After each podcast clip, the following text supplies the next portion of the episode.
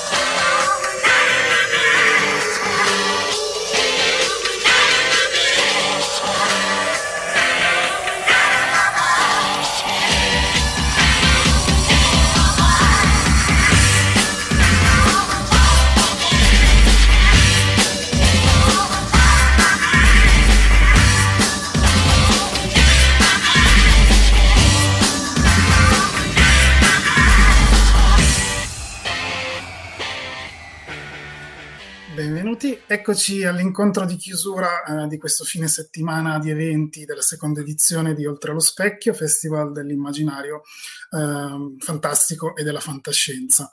Eh, dopo l'incontro eh, scontro tra Asimov e Bradbury, che si è appena concluso, eh, cambiamo latitudine, ci teletrasportiamo eh, in Cina ehm, per raccontare un po' il rapporto eh, che ha la letteratura e ehm, in generale l'immaginario cinese con la fantascienza.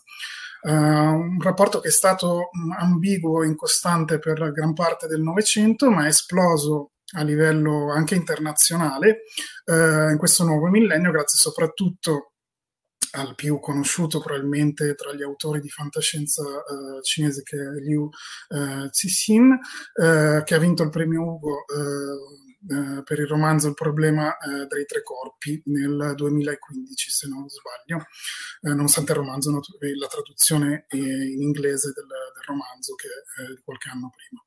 Um, naturalmente prima forse è da stabilire uh, che cosa si intenda per fantascienza uh, in Cina cosa si è, possa definire fantascienza cinese e spero quindi che ci sarà occasione di parlarne, di uh, sviscer- districare questo, questo problema. Ehm, ne discutiamo e li introduco senza ulteriori indugi con, con tre esperti che si occupano di, cioè hanno ruoli diversi ma che si occupano tutti di in qualche modo modo di eh, studiare e portare in Italia la fantascienza cinese. Eh, li ringrazio per la loro disponibilità. Uh, parleremo soprattutto di fantascienza e lascerò a loro la parola. Uh, a fine dibattito mi riservo solo una, una, piccola chiusura, una piccola coda se ci sarà tempo sul uh, cinema di fantascienza cinese. Quindi introduco, introduco, gli ospiti, vado in rigoroso ordine alfabetico, anche se poi scombineremo le carte nell'ordine delle domande. Allora, eh, inizio da Ilaria Benini. Ciao a tutti. Ciao, benvenuta, grazie di essere con noi. Um, Laria è l'editor della collana uh, Asia di, di, di Editore, uh, che negli ultimi anni ha pubblicato saggi narrativa uh, da diversi paesi dell'Asia, del sud-est asiatico e anche dalla Cina, con scelte sempre molto interessanti, con un taglio molto particolare. Tra i volumi usciti più di recente c'è la raccolta di racconti di fantascienza di Hao Jinfang, Pechino Pieghevole, di cui poi naturalmente eh, parleremo.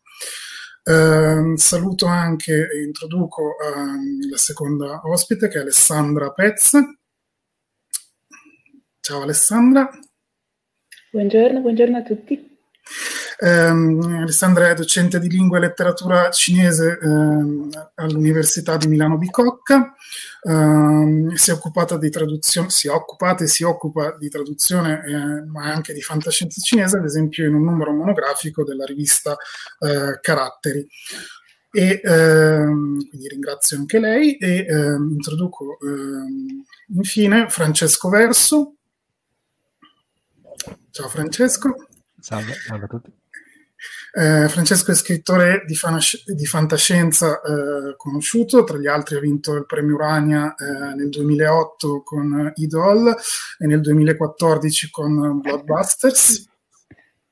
Um, è autore anche del ciclo uh, dei camminatori, uh, ma e, e qui soprattutto investe anche di editor della casa editrice Future Fiction, um, che è, i, è, stata tra i primissimi in Italia a portare uh, la letteratura di fantascienza cinese, um, presentando i lavori di maggiori scrittori e scrittrici di fantascienza uh, di quel, di, quel, paese. Quindi uh, ringrazio loro tre e parto subito con... Ah no, prima vabbè, ricordo a tutti che possono, a tutti quello, coloro che ci stanno seguendo, che possono intervenire sulle chat di, di Facebook e di YouTube, sia assolutamente durante durante, durante la discussione, che anche alla fine se avete domande in particolare e quindi le facciamo poi vedere a schermo e nel caso interagiamo anche con, con, chi, ci sta, con chi ci sta seguendo.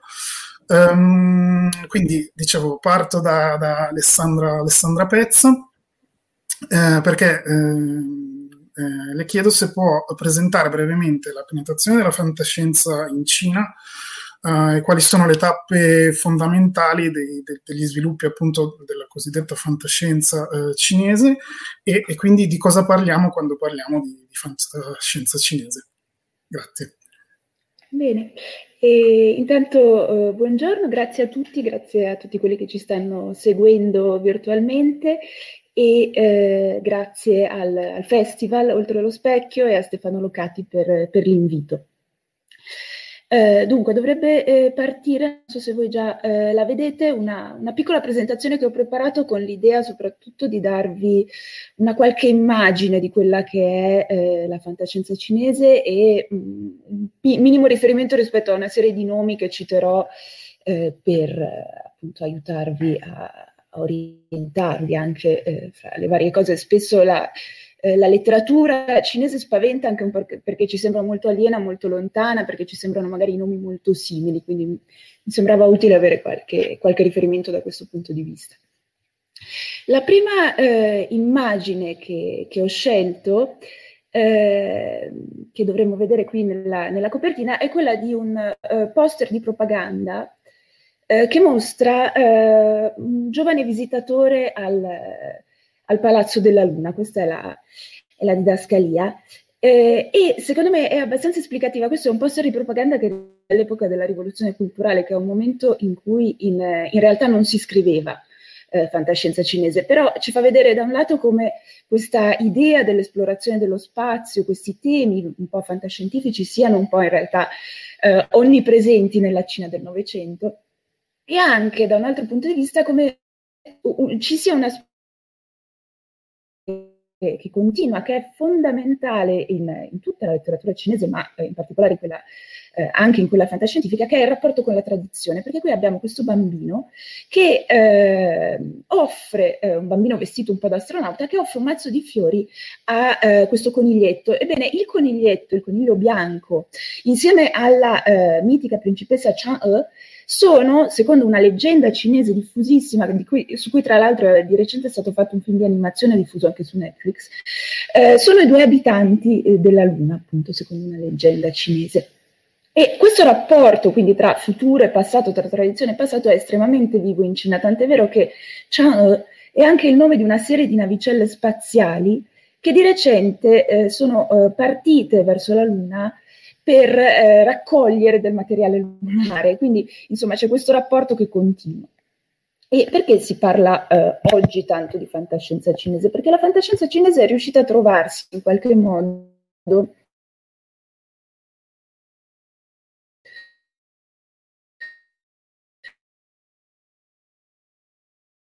un pochino eh, al mondo di fuori. E quindi costituisce una sorta di eh, punto di contatto un pochino eh, e questo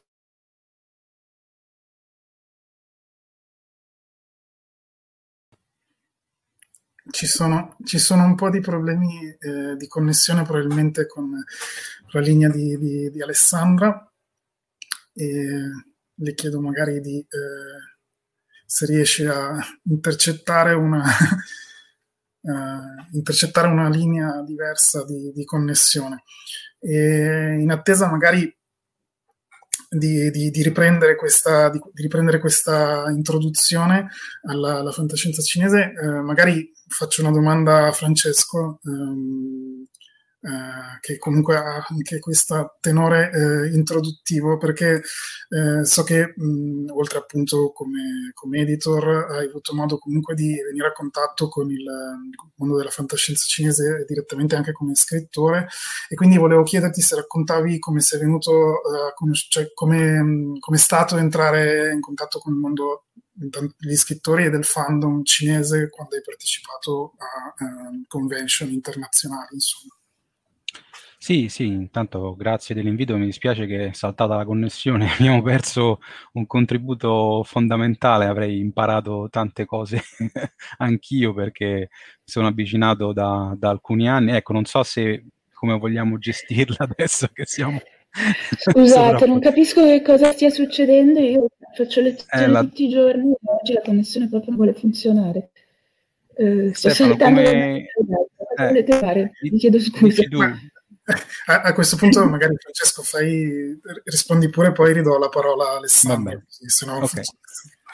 Va bene, io faccio un salto avanti di un po' di anni visto che il, il mio approccio con la fantascienza cinese è avvenuto eh, nel, nel, 2017 quindi quello che ho imparato l'ho imparato in questi, in questi anni Um, e devo dire appunto che c'è un fenomeno in, fortissima espansione da tanti punti di vista, sia appunto dal punto di vista strettamente diciamo editoriale, letterario, uh, che da quello del fandom, uh, che da quello accademico e addirittura dal punto di vista um, anche del cinema e in generale dell'industria e di tutta la filiera culturale eh, e non solo, eh, perché eh, la fantascienza cinese intercetta il desiderio di mh, costruzione di un immaginario eh, moderno, all'avanguardia, di, di, un intero paese che appunto si affaccia sul panorama internazionale non più come la fabbrica del mondo,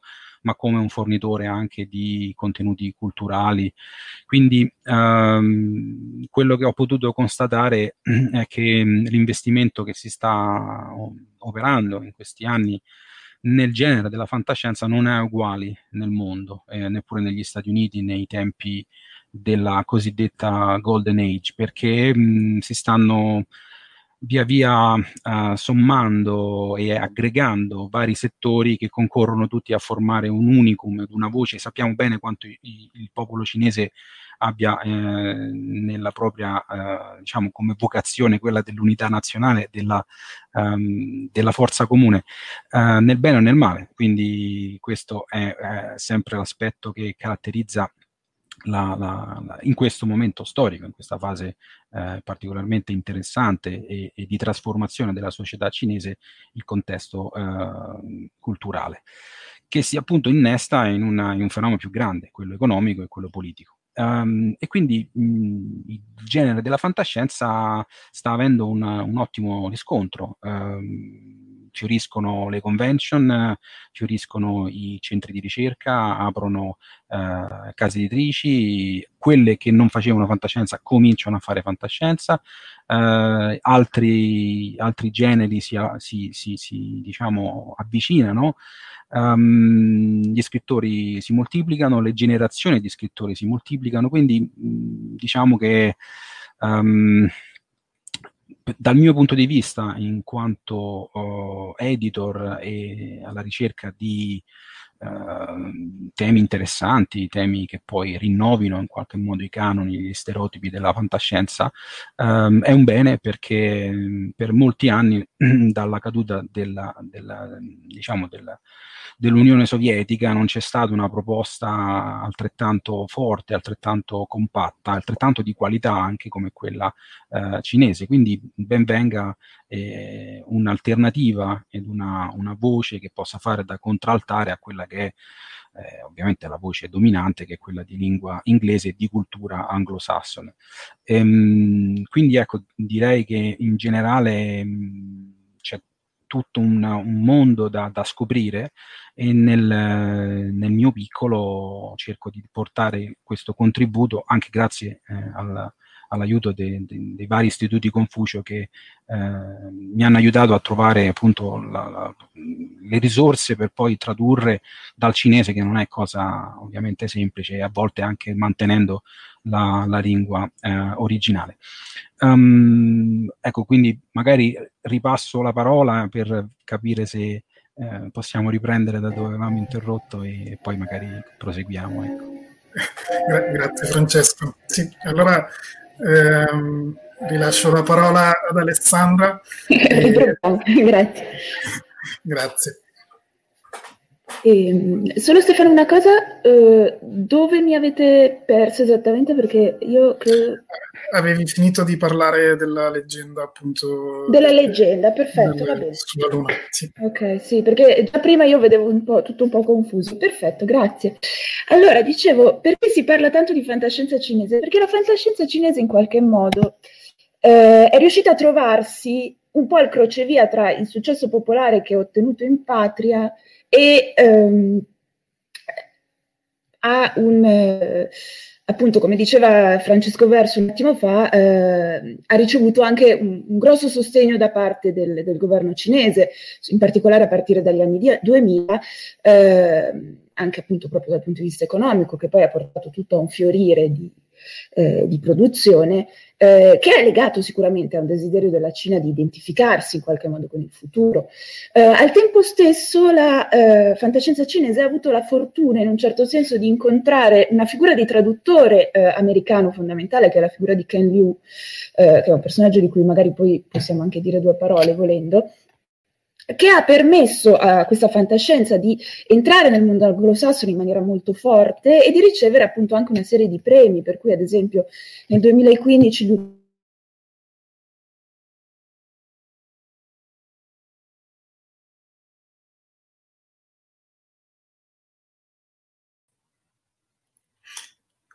ci deve essere una sorta di cospirazione contro la storia della fantascienza cinese. No, tra l'altro, Alessandra, in attesa che, che, torni, citava Ken Liu, che è stato citato anche nel, um, nella tavola rotonda uh, su Asimov e Bradbury. Um, lo citava, mi sembra di ricordare, Paolo Aresi, appunto citando. Um, la sua raccolta di racconti che è stata pubblicata tra l'altro in Italia proprio da, da Francesco Verso e da Future Fiction. Um, e um, sono un po', non so se um, provare a aspettare che eh, Alessandra Pezza riesca a riconnettersi o se... Eh, esatto, sì, Giampiero, probabilmente è un boicottaggio o forse eh, qualche ripicca per il presunto virus cinese, come è stato definito poco elegantemente. Um, allora, mh, mm, magari mh, visto che non vedo, non vedo rientrare... Um, no, eccola, eccoci. Sono, ci, ci, riproviamo per la terza volta, adesso proviamo ad attivare magari una quarta connessione. Se dovesse saltare di nuovo, vi chiedo veramente scusa, sono veramente dispiaciuta. Sono imprevisti che eh, succedono in queste eh, epoca di... Sì, esatto, per vantaggi occidentali. D'accordo, ti, ti, eh. lascio di nuovo la parola. D'accordo, grazie. Vediamo se riusciamo a dire due parole. Allora, eh, dicevo che eh, appunto in realtà nella fantascienza cinese secondo me ci sono due grosse eh, origini. Eh, una prima che è questo enorme successo popolare che da sempre ha la letteratura fantastica, tutto ciò che è fantastico, Eh, quindi in, in, italiano, per esempio, eh, ci sono due testi che si trovano che hanno eh, questo tipo di, di, origine, sono due testi eh, di qualche secolo fa. Il primo è eh, tradotto in italiano come Lo scimmiotto o Il viaggio occidente, fine XVI secolo, ed è la storia di come ehm, in epoca Tang, quindi nel VII secolo, eh, il monaco Xuanzang sia andato in India a recuperare i testi sacri del buddismo, ma che è poi una storia fantastica, nel senso che la figura eh, in particolare di uno dei personaggi che è quella dello scimmiotto è stata poi riadattata eh, in qualsiasi tipo di testo e tra l'altro mh, abbiamo anche una rivisitazione di, in forma di fumetto di Milo Manara in Italia di questo, di questo, testo. Un altro testo molto significativo da questo punto di vista è quello che vedete invece sulla destra, che è, è I destini dei fiori nello specchio di Liu Rugen, che è un romanzo del XIX secolo, che è stato spesso associato a, ai viaggi di Gulliver. Eh, la fantascienza innesta in qualche maniera su questo substrato fantastico, anche molto tradizionale, eh, l'elemento nuovo che è quello del fascino per la tecnologia eh, e eh, l'introduzione di questo novum che entra nella, nella, narrazione. E questo fascino un po' ambiguo, bisogna dire, anche per la tecnologia, arriva in Cina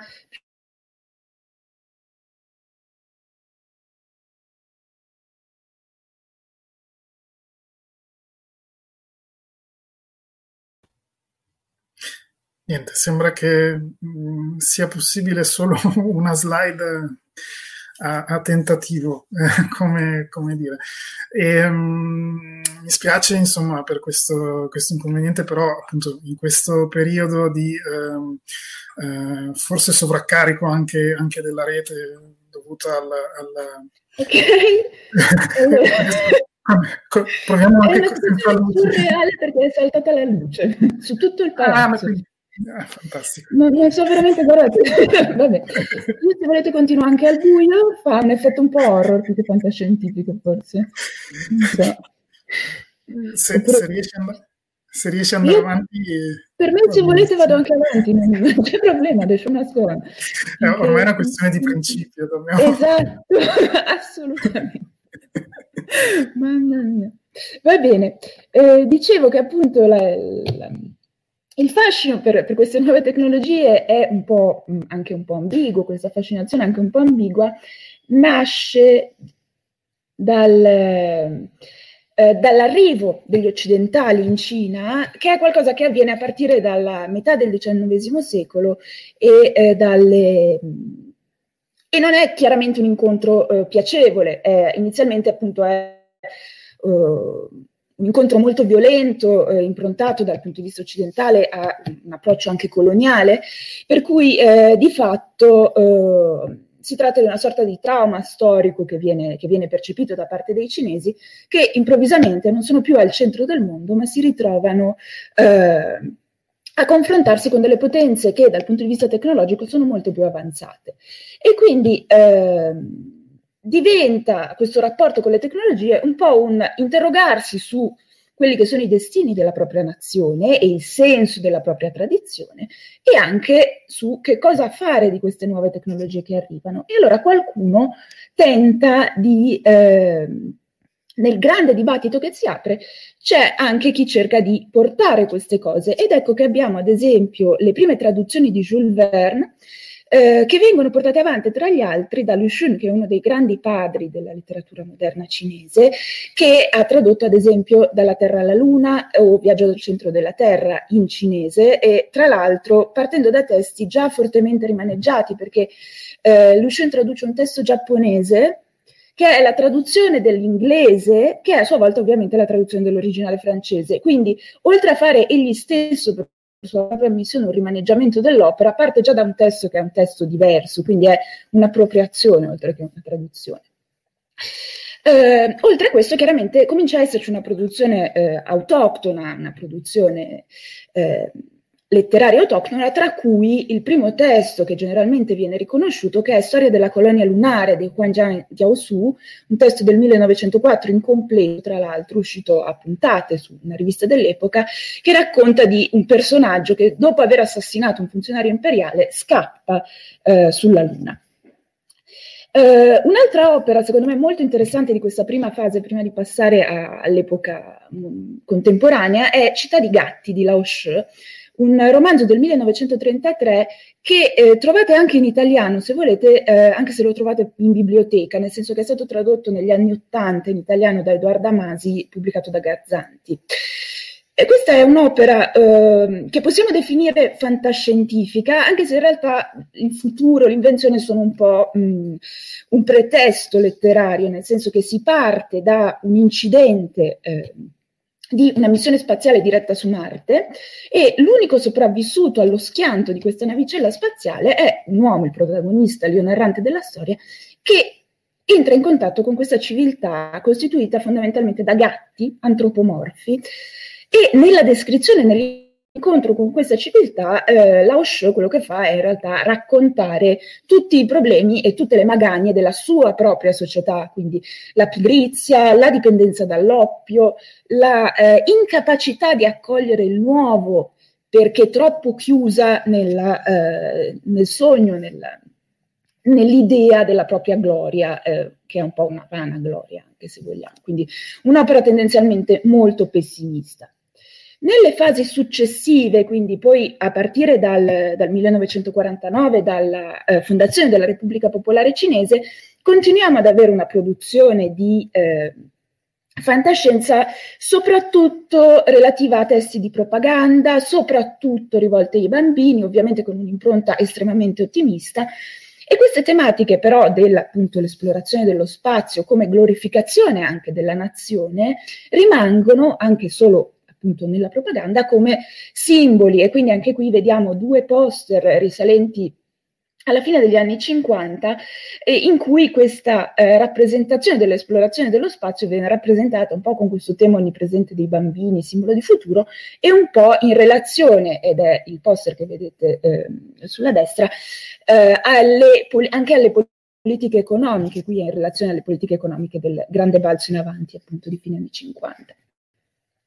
Ed è una retorica che va avanti eh, anche dopo la morte di Mao. Ecco, bisogna dire dal 1976, fine anni 70, che eh, inizio anni 80, abbiamo in realtà una grossa crescita della letteratura eh, fantascientifica, che però si arresta bruscamente nel 1983 durante la campagna contro l'inquinamento spirituale.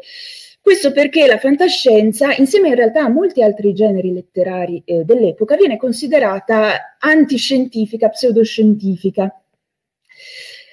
Le tematiche però, il sogno in qualche modo, il desiderio eh, di esplorare dello spazio rimangono, infatti qui avete due poster che in realtà risalgono agli anni 80, alla fine anni 80, quindi al periodo di silenzio, eh, dove però appunto questa tematica rimane, quindi lo studio come strumento per arrivare a questa esplorazione dello spazio e dall'altra il legame tra passato, presente e futuro che eh, la Cina tende sempre a portare avanti, quindi sempre questa riflessione anche sulla tradizione, sulla cinesità che in qualche modo viene portata in avanti.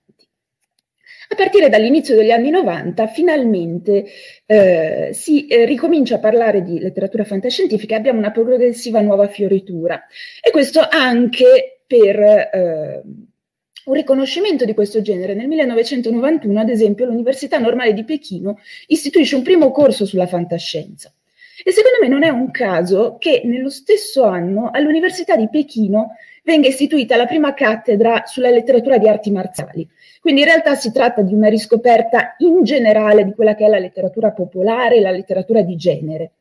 E questo mi sembra interessante da, da sollevare perché eh, questo contatto tra letteratura di genere in realtà è interessante. Ci sono un certo numero di autori che scrivono tanto arti marziali quanto fantascienza. Eh, un esempio è appunto Wan Tulu, che è un nome che eh, non so se vi dice molto, ma è l'autore di uno de, del romanzo a cui è ispirato il celeberrimo La tigre e il dragone di Anne Lee, quindi eh, un testo che appunto un film che eh, bene o male è, è, arrivato da noi. Oppure abbiamo eh, Quan Yi, un autore di Hong Kong, che eh, è un esponente di questo genere molto diffuso nella letteratura popolare cinese, che è quello del viaggio nel tempo all'indietro per tornare ad una vecchia epoca storica, ad un'epoca eh, dinastica, in questo caso siamo, stiamo parlando dell'epoca Qin, quindi l'epoca della fondazione del primo impero, più o meno il 200 a.C., eh, e che quindi mescola un pochino, no? mescola arti marziali e eh, fantascienza. A partire dalla fine degli anni 90 eh, abbiamo il vero e proprio fiorire della nuova letteratura eh, di, di fantascienza, quella che appunto conosciamo e di cui parliamo più nel dettaglio oggi. I temi generali di questa, di questa nuova eh, fantascienza sono la crescita sicuramente vertiginosa della Cina, eh, che è un tema in realtà che attraversa tutta la letteratura cinese, non solo quella fantascientifica, questo mito dello sviluppo a una velocità supersonica, naturalmente sempre questo ruolo delle tecnologie, questo rapporto tra uomo e tecnologia. Eh, e sono temi che vengono trattati a seconda dei casi in chiave estremamente gloriosa oppure in chiave antiutopica e mostrando in che modo l'eccesso di prosperità rischia in qualche modo di portare all'apocalisse.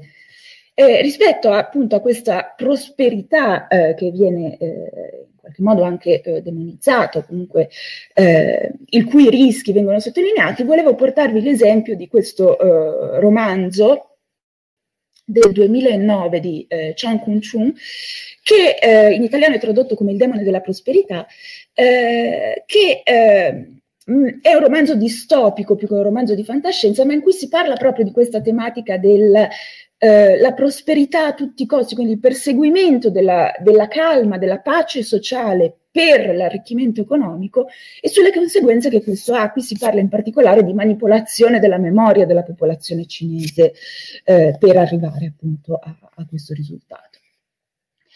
Eh, dicevo quindi appunto abbiamo uno sviluppo di eh, questa eh, nuova generazione di eh, autori di fantascienza che io dividerei un po' in due. Il primo gruppo è eh, quello composto da questi tre autori che vedete qui, che sono Liu Cixin, Wang Jingkan e Han Sun, e poi il secondo di cui vi parlo dopo. Il primo autore eh, di cui eh, volevo parlare appunto è Wang Jingkan, che è un pochino precedente come generazione rispetto agli altri due, è nato nel 48 ed è però un bel esempio, secondo me abbiamo in italiano, un, tradotto in italiano, un bel racconto che esemplifica proprio quella eh, rappresentazione delle conseguenze grottesche di questa fame di crescita a tutti i costi della Cina, ce l'abbiamo nel racconto Il gigante reincarnato del 2006, che troviamo nell'antologia bilingue Sinosfera, nella traduzione di Chiara Cigarini, Sinosfera di appunto Future Fiction.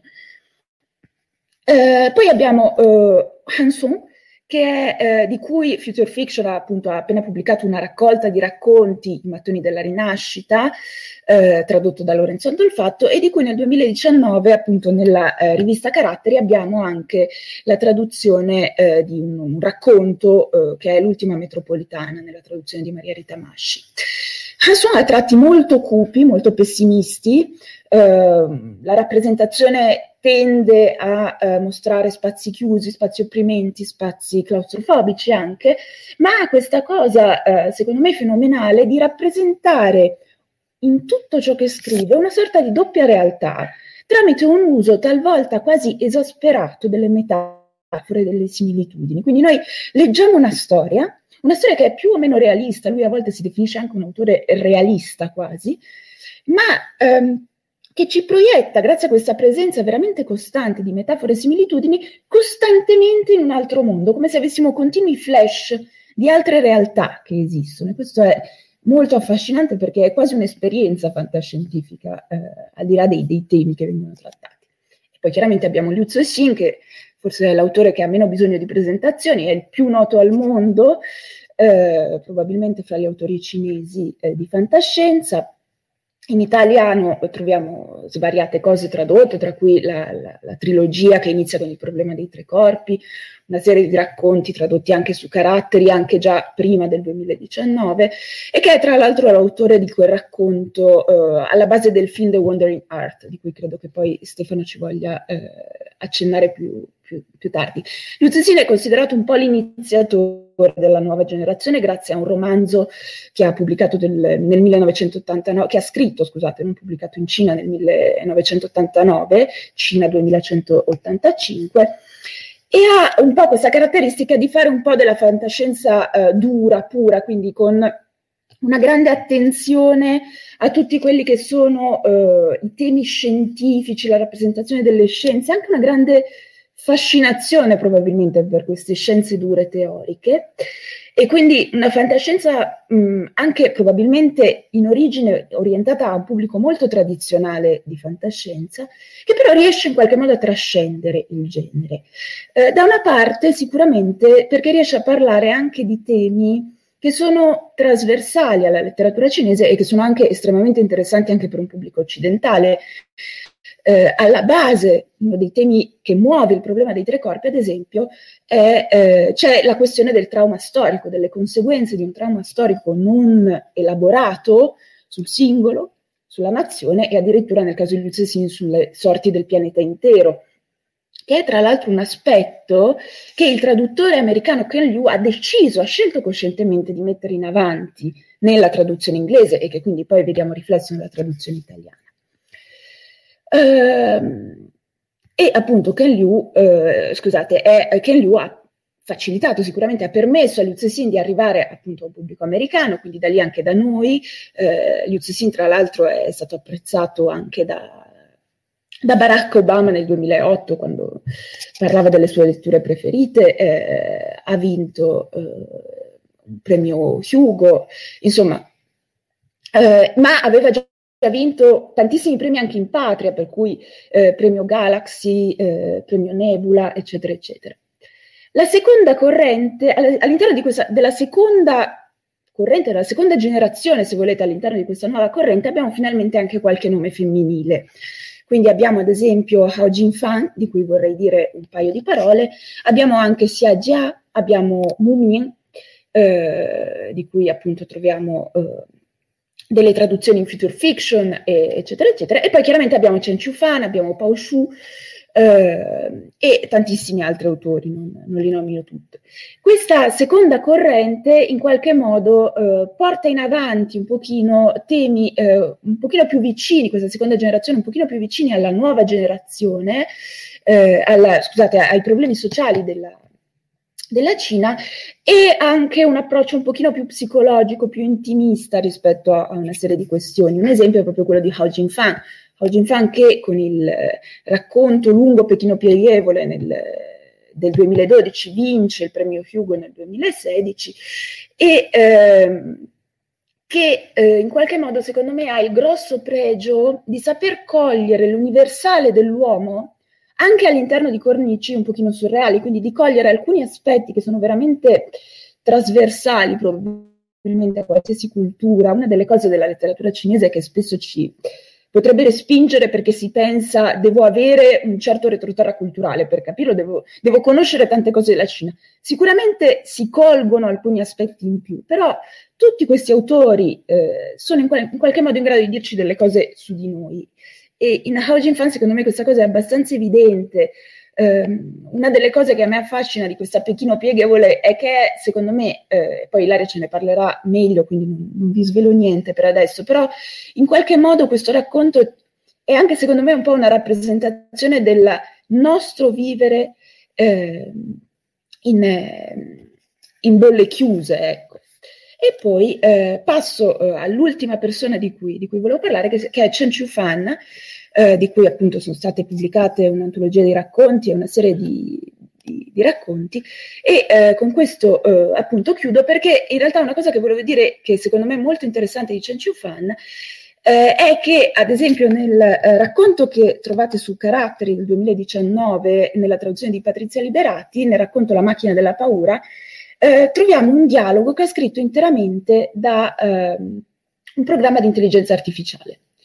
Si tratta di un esperimento che eh, Chen Fan sta portando avanti tramite un progetto che si chiama Co-Creation, di cui tra l'altro si è parlato di recente anche in Italia in un articolo apparso sull'Espresso, e che mostra secondo me un pochino come questo rapporto tra macchina e eh, eh, uomo eh, stia diventando quasi un modus operandi non solo a livello di riflessione ma anche proprio a livello di pratica non è una cosa che riguarda chiaramente solo la Cina, perché di recente anche il Guardian ha pubblicato un articolo scritto interamente da una macchina, ma è una cosa che in Cina si sente tanto. Eh, ad esempio, a me ha riportato alla mente, e con questo davvero chiudo, un, un film del 2015 di eh, Xu Bing che si intitola Dragonfly Eyes, che è eh, un, um, un film realizzato interamente con spezzoni di eh, videocamere di sorveglianza, di video registrati da videocamere di sorveglianza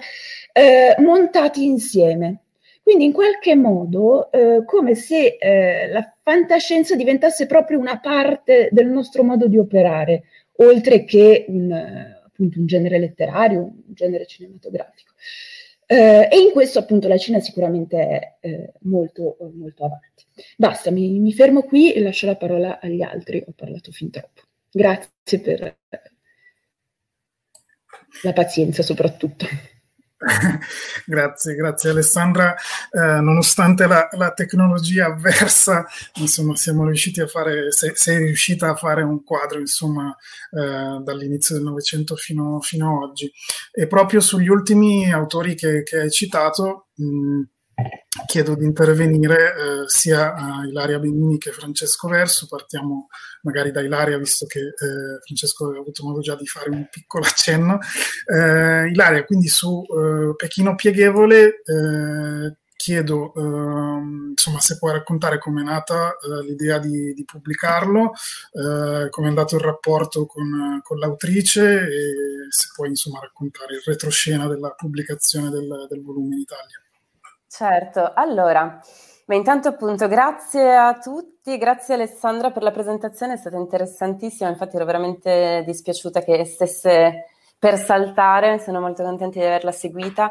E, ehm, allora sì, vado direttamente appunto su Pechino Pieghevole che è in realtà eh, l'unico titolo di fantascienza che abbiamo pubblicato come ad editore e vorrei appunto dire brevemente due parole su questo per giustificare e spiegare questa questa scelta. Um, all'interno della casa editrice abbiamo una collana che si chiama Asia, eh, con la quale da alcuni anni stiamo cercando di intercettare o voci eh, strettamente legate alla contemporaneità o anche ripescate un po' dal passato, ma che aiutino il lettore italiano a sentire, ad accorciare quella distanza che generalmente viene percepita rispetto a, ai contesti asiatici.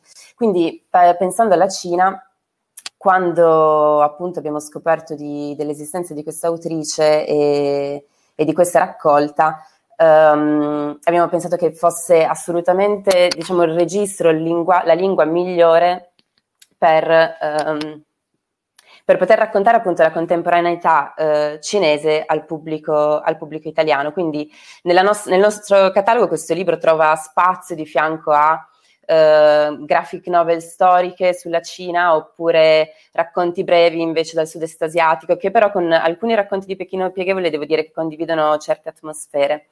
Allora, per entrare appunto su come è partito il tutto, in realtà il, um, la vicenda è legata assolutamente strettamente alla traduttrice eh, di questo libro, che è Silvia Pozzi, ehm, grazie alla quale penso che Pechino Pieghevole sia uscito in una forma particolarmente riuscita in, in italiano.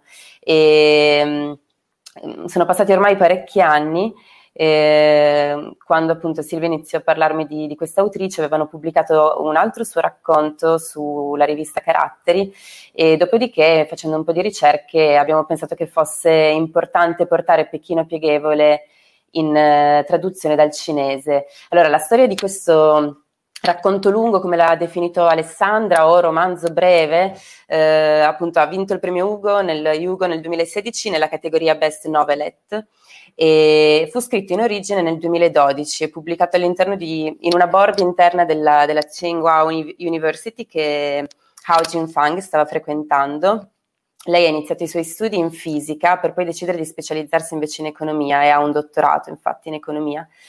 E dopo questa prima pubblicazione in una board interna è poi uscito in um, alcuni magazine di fantascienza in Cina, dopodiché è stato intercettato dal, dall'arcinoto Ken Liu, già nominato più volte in questa serata, e, ed è grazie alla sua traduzione pubblicata su Uncanny Magazine che poi appunto Pechino Pieghevole eh, titolo, con il titolo Fold in Beijing e, è finito nella, nella shortlist eh, per poi vincere dello Hugo Award del 2016.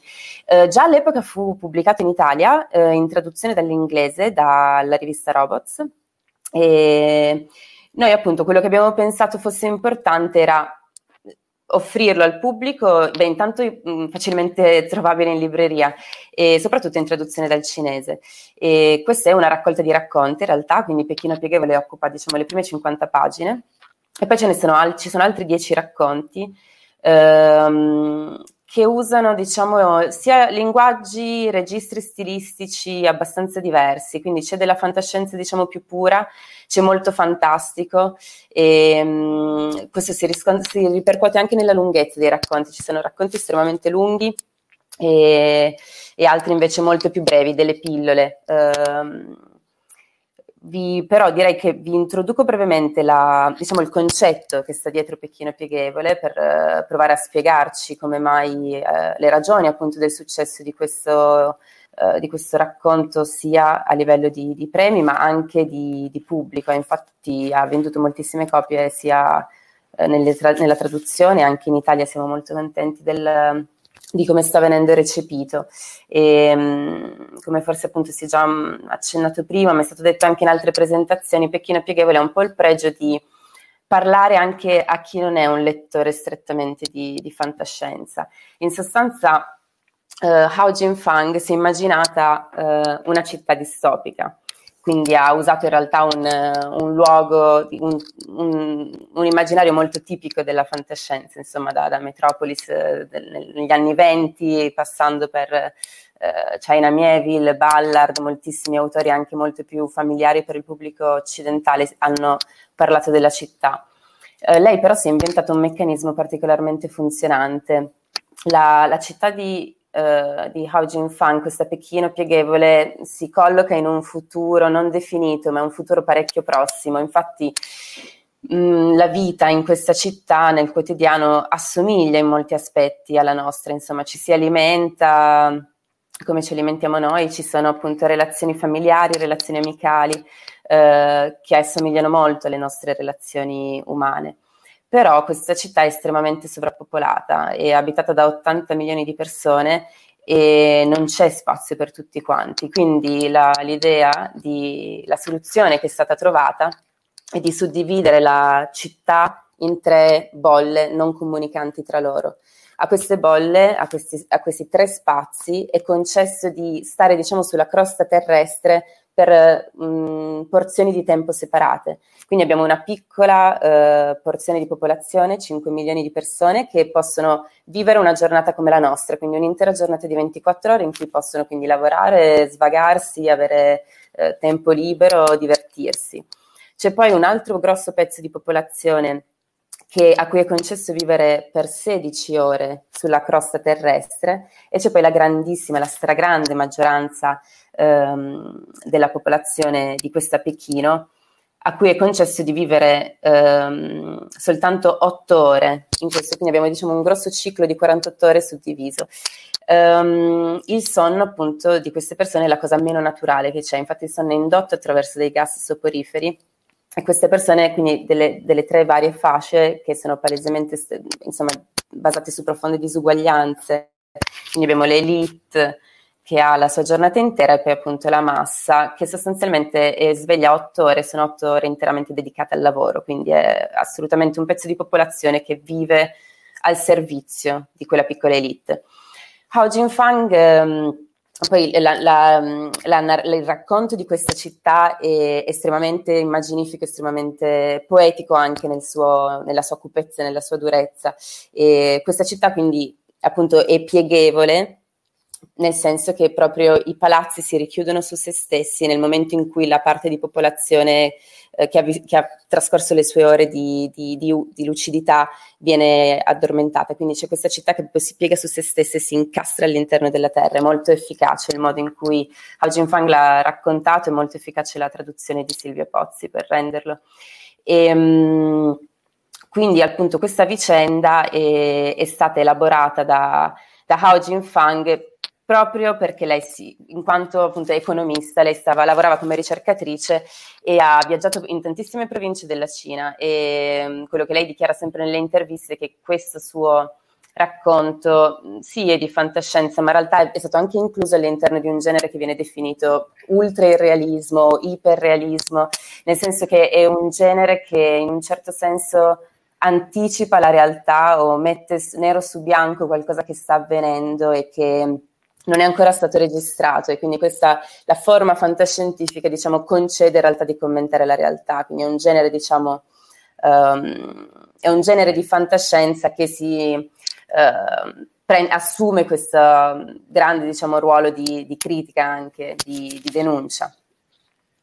E, no, visto che siamo tornati in quattro forse vogliamo No, no, stavi, stavi finendo okay, Ilaria, finisci, okay. finisci pure. Sì, sì, sì, ok. Ehm, no, appunto, quindi il discorso, la grande efficacia di questo, di questo, della scrittura di Hao Jinfang è che riesce a manipolare queste dimensioni di spazio e tempo in modo da renderle, come diceva Alessandra prima, categorie universali. Lei anche questo lo dice in molte interviste. Lei è come nel suo, nella sua scrittura vorrebbe asciugare il racconto ehm, di tutte quelle cose che diciamo puntellano un po' il quotidiano, immaginarsi degli universi paralleli, degli universi anche completamente diversi dal nostro, in cui però dominano le relazioni umane, le relazioni sociali. E in tutti i racconti, per quanto come dicevo hanno registri anche molto diversi, si capisce che la sua ricerca proprio letteraria è molto legata a provare ad anticipare, provare a intendere, provare a commentare il, il modo in cui gli uomini si stanno adattando, si stanno, stanno, appropriando della tecnologia o quanto invece la stanno subendo. Chiaramente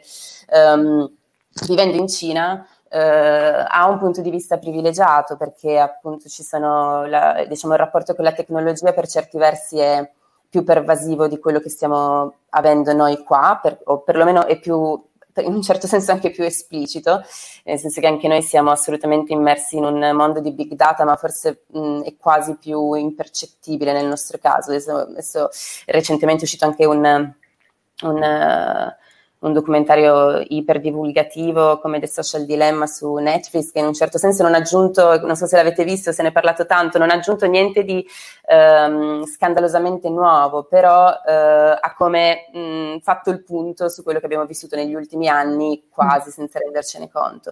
E in un certo senso, appunto, la, la fantascienza di Yao Jinfang fa un lavoro simile, racconta quello che si sta vivendo proprio nel quotidiano. Grazie, grazie, Ilaria.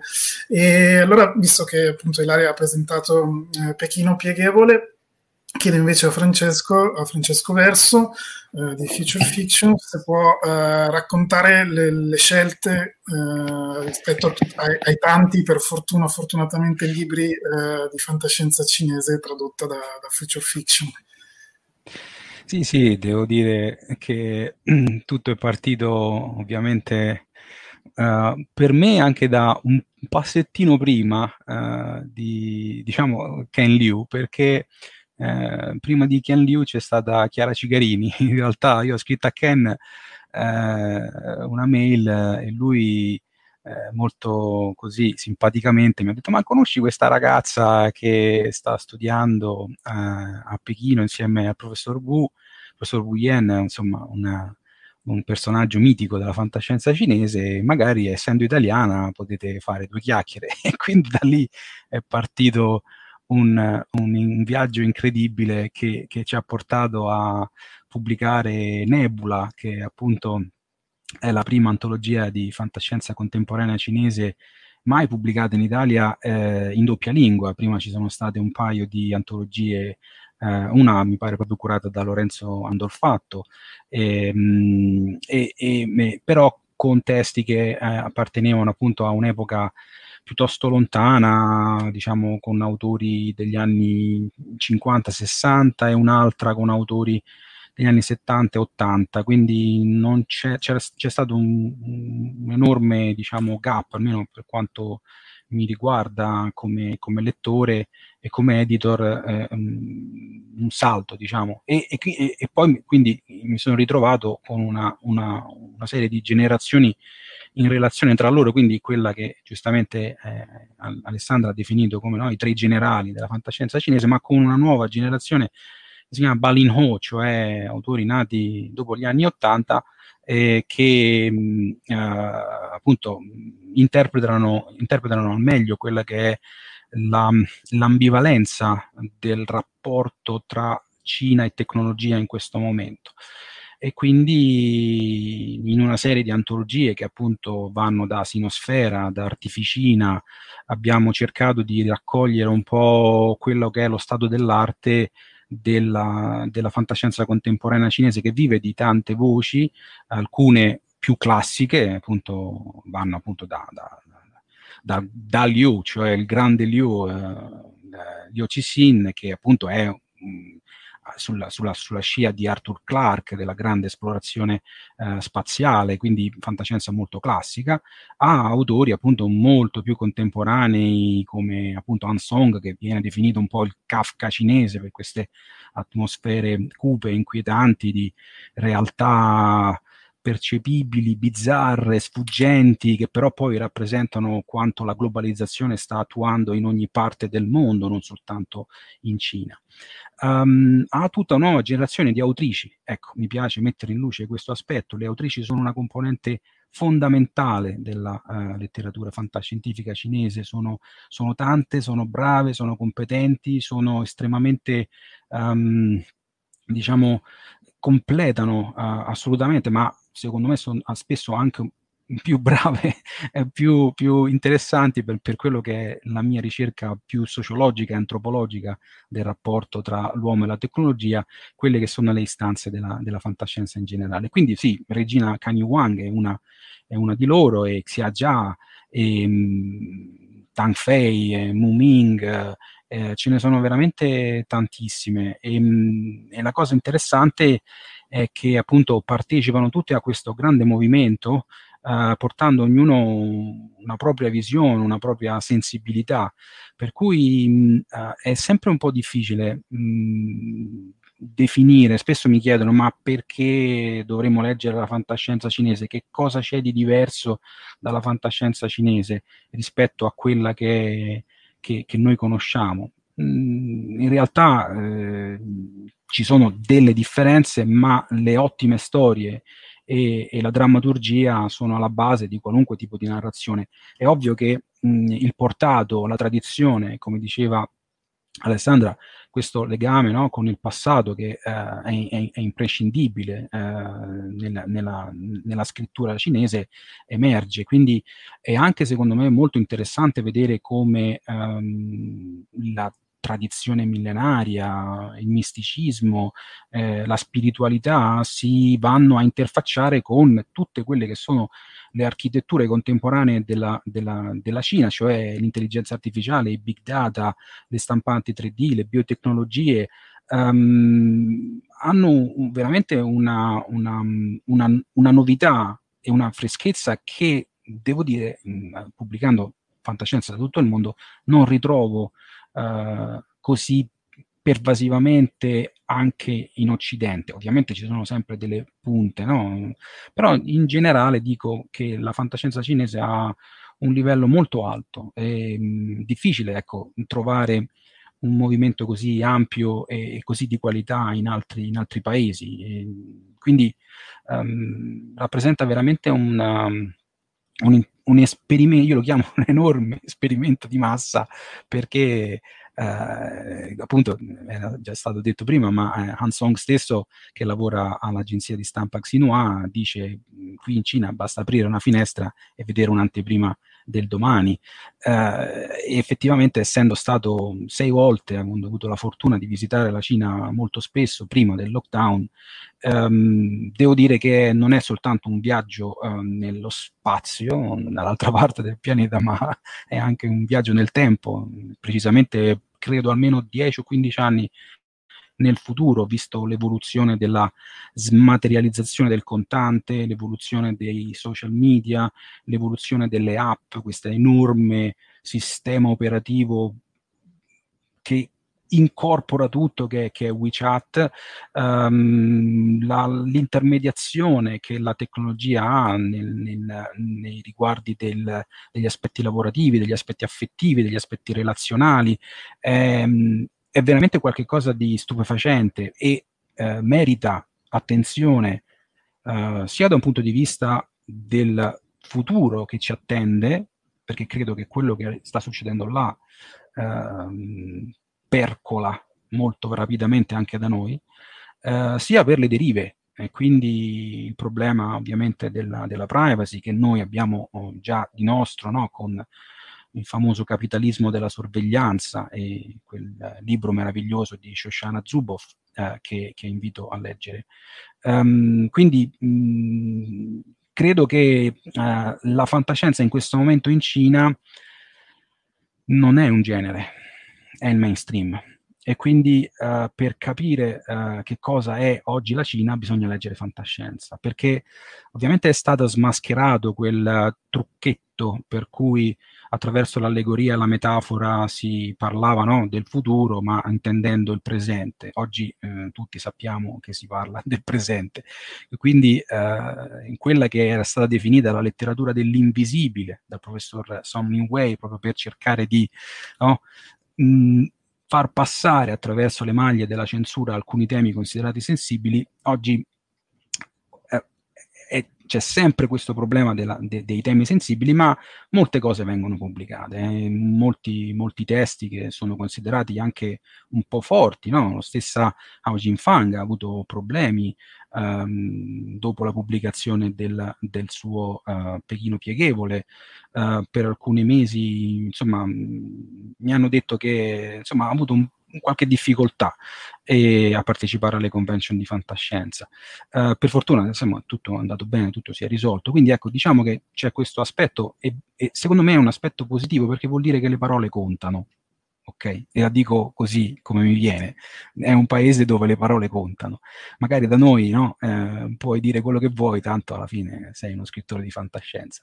Ecco, una considerazione, questa secondo me è importante, ehm, per cui credo che sia una um, un, un, genere che va um, esplorato perché ha varie declinazioni e, e, c'è quella appunto più avventurosa, ma c'è quella più, eh, più, più analitica, più, più veramente di critica sociale, critica politica, critica al sistema, critica alla globalizzazione, c'è il problema ovviamente dell'invecchiamento della popolazione, come si gestiranno questi milioni di vecchi che si affacceranno sul sistema sanitario nazionale, quindi l'uso degli androidi, dell'intelligenza artificiale, dei sistemi di supporto, dell'allungamento della vita, longevismo, biotecnologie, veramente la fantascienza sta um, in qualche modo rispondendo a tutte queste ansie, queste preoccupazioni. Lo stesso eh, Chen Fan parla proprio del potere Uh, diciamo di, di, risoluzione dell'ansia o comunque di un modo di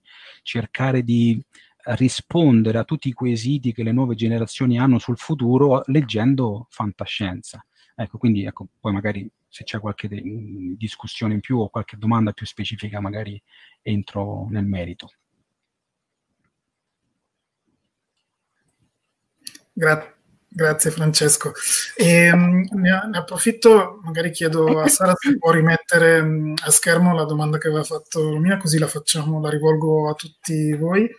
Le scrittrici cinesi portano e narrano istanze femministe e in cosa differiscono dalle altre voci, per esempio nelle narrazioni femministe del, del Sud America, visto che eh, mh, avete citato tutti appunto la presenza uh, di tante scrittrici di fantascienza eh, cinese appunto, eh, insomma, come hanno una voce riconoscibile identificabile rispetto a una presunta eh, fantascienza maschile o comunque che non, ha, che non, si pone il problema eh, del, del, gender o, eh, o no? lascio, insomma, non so chi si sente di iniziare a rispondere, naturalmente ciascuno dal proprio punto di vista, dal proprio, dalla propria posizione d'osservazione. Mm, non so se Alessandra, io qualcosa ce l'ho da dire, però posso... Cioè...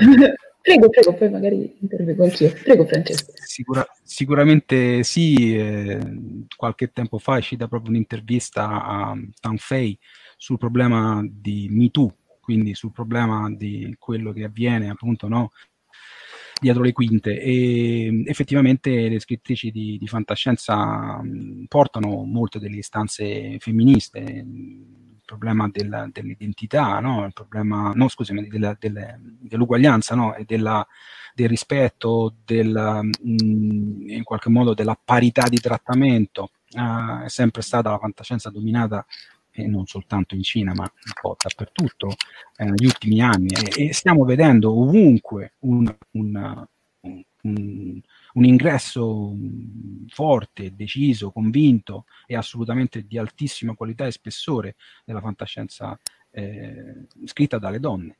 E, secondo me sta, sta, sta migliorando tantissimo. E, io non ho nessuna difficoltà, ecco, nel, nel, nel, è, è una, dal mio punto di vista è una questione diciamo irrilevante, ma non perché non, non, sia importante, perché io leggo le, le, storie per quello che sono e trovo qualità eh, tanto negli uomini che nelle donne, quindi eh, questo è secondo me il punto più importante. Quando non, non, non c'è differenza eh, ti rendi conto che, che la cosa ehm, può, può, essere pubblicata senza problemi.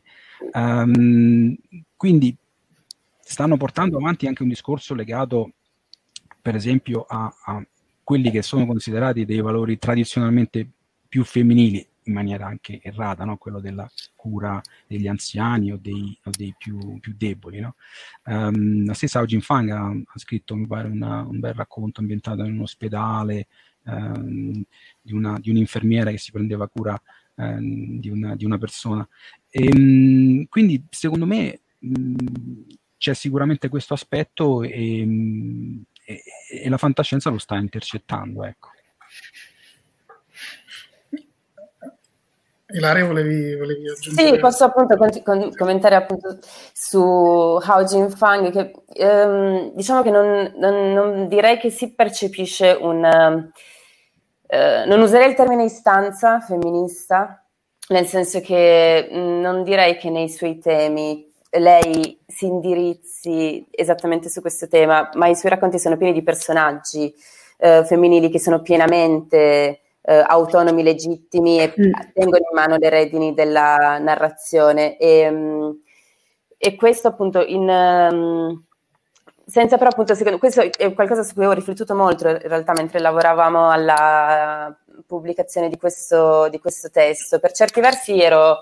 Um, quasi sorpresa che non ci fossero richiami più espliciti delle, o comunque che la, nella struttura narrativa non ci fosse in maniera più pregnante questa, questa, questo aspetto. Per, quindi non riuscirei proprio a definirlo nettamente femminista, perché non mi sembra che, cioè, mi sembra che il suo focus proprio di attenzione, se vogliamo dire politica, sia molto più su un discorso di uh, uguaglianza molto più basato veramente sulla, sulla differenza di classe.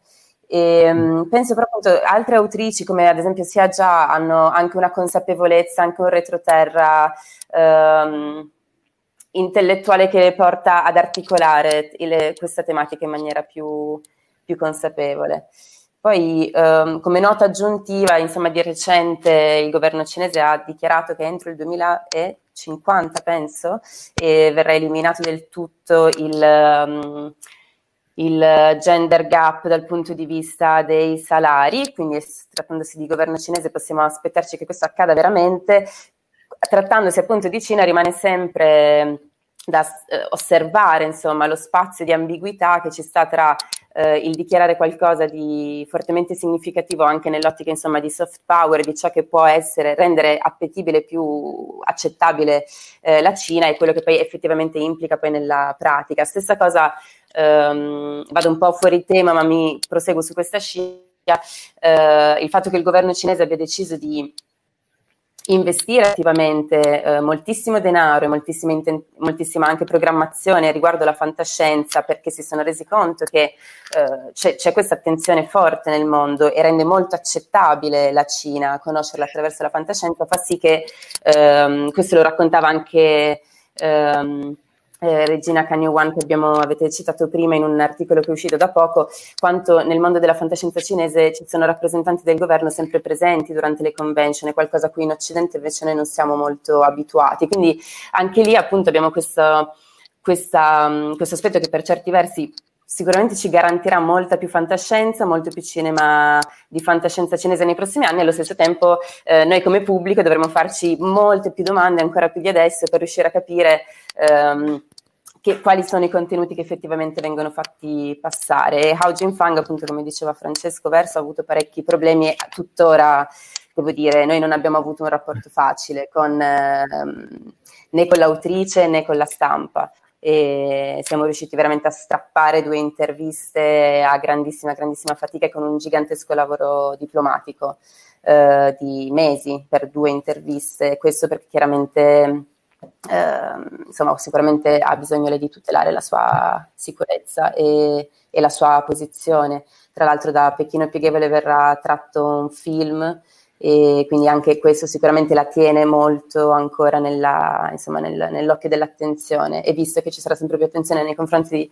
della fantascienza cinese, sicuramente anche gli autori si staranno appunto facendo, facendo delle grandi riflessioni su come muoversi, comportarsi e mantenere la loro appunto la, la, possibilità di usare le parole in maniera che contino, come diceva, come diceva Francesco, eh, è molto importante sottolineare quanto in Cina ci sia effettivamente comunque una produzione insospettabile rispetto ai tipici cliché con i quali categorizziamo la Cina come un luogo di appunto dittatura feroce è certamente una dittatura all'interno della quale c'è una vivacità eh, culturale spaventosa, estremamente interessante.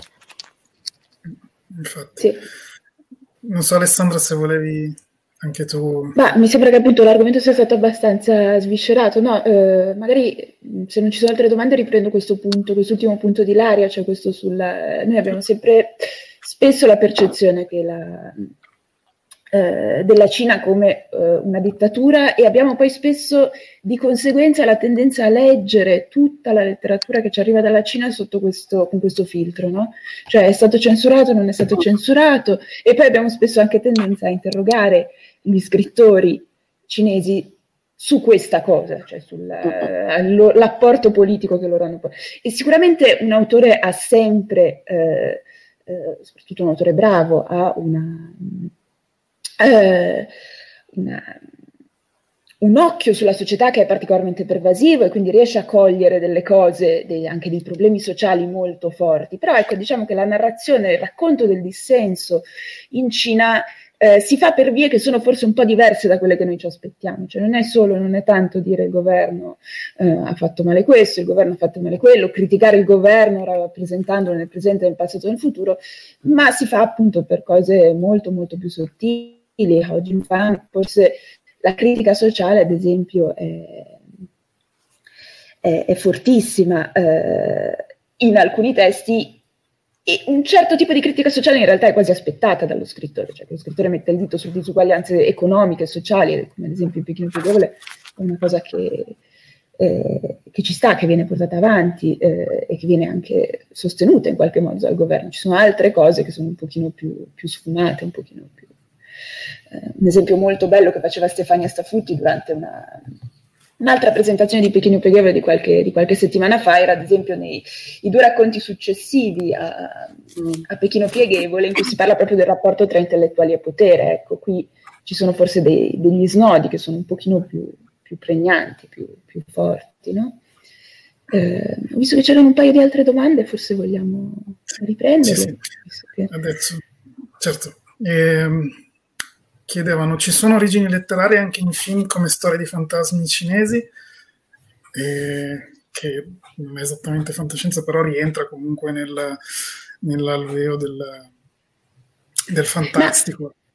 Eh, allora, è quello da cui un po' sono partita, no? Cioè, le storie di fantasmi in realtà sono trasversali nella letteratura cinese, addirittura c'è qualcuno che ha detto che eh, perché la letteratura cinese contemporanea ci sembra una letteratura realista se la leggiamo, ma perché ha subito tanto l'influenza appunto del, dell'Ottocento occidentale, del, anche del, del, realismo socialista, eccetera, eccetera. Ma in realtà tutta la letteratura, eh, tutta la narrativa in qualche modo, eh, sia in lingua classica sia in lingua contemporanea cinese, eh, parla di fantastico, Uh, abbiamo tutta una tradizione di letteratura in cinese classico, quindi in lingua alta, colta, che veniva vissuta anche un po' come un divertissement, se volete, ma uh, che è interamente storie di fantasmi, di, di demoni, di uh, avventure soprannaturali, spiriti volpe che popolano l'insieme della letteratura cinese. Quindi c'è questa passione, tanto a livello popolare quanto anche a livello intellettuale per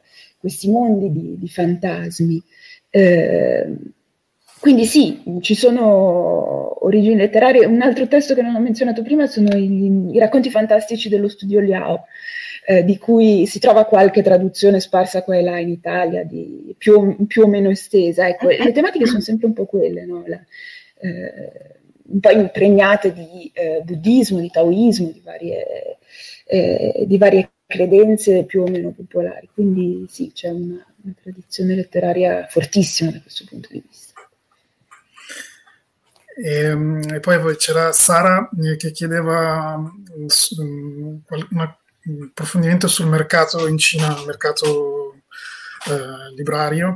E si, se si legge tanto e si comprano libri, se c'è una differenza tra mh, grandi città e periferie, e ovviamente eh, magari rivol- cioè, girato sulla fantascienza, quindi com'è il mercato eh, della fantascienza anche rispetto al mercato in generale del, della letteratura eh, cinese.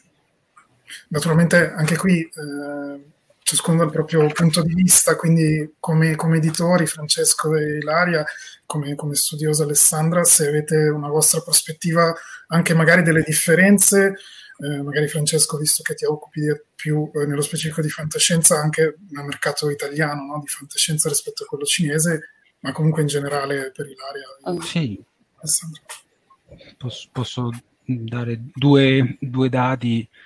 Uh, la più importante rivista di fantascienza mh, occidentale, uh, Asimov, Fantasy e Science Fiction, tirano 40.000, circa 30.000 o 35.000 copie al mese e Science Fiction World tira 400.000 copie al mese con un indotto del doppio perché poi gli studenti si passano la rivista quindi diciamo che siamo nell'ordine di 10 per eh, posso anche dire un paio di cose su due romanzi miei che usciranno in Cina eh, per mm. l'editore Kofeng eh, diciamo che lui si è scusato dicendo che come prima tiratura farà soltanto 7.000 copie, quindi insomma un po', un po di, io ho detto vabbè, purtroppo insomma il mercato in questo periodo, quindi diciamo che anche qui c'è un fattore molto, molto più... Quindi per dire che sì, uh,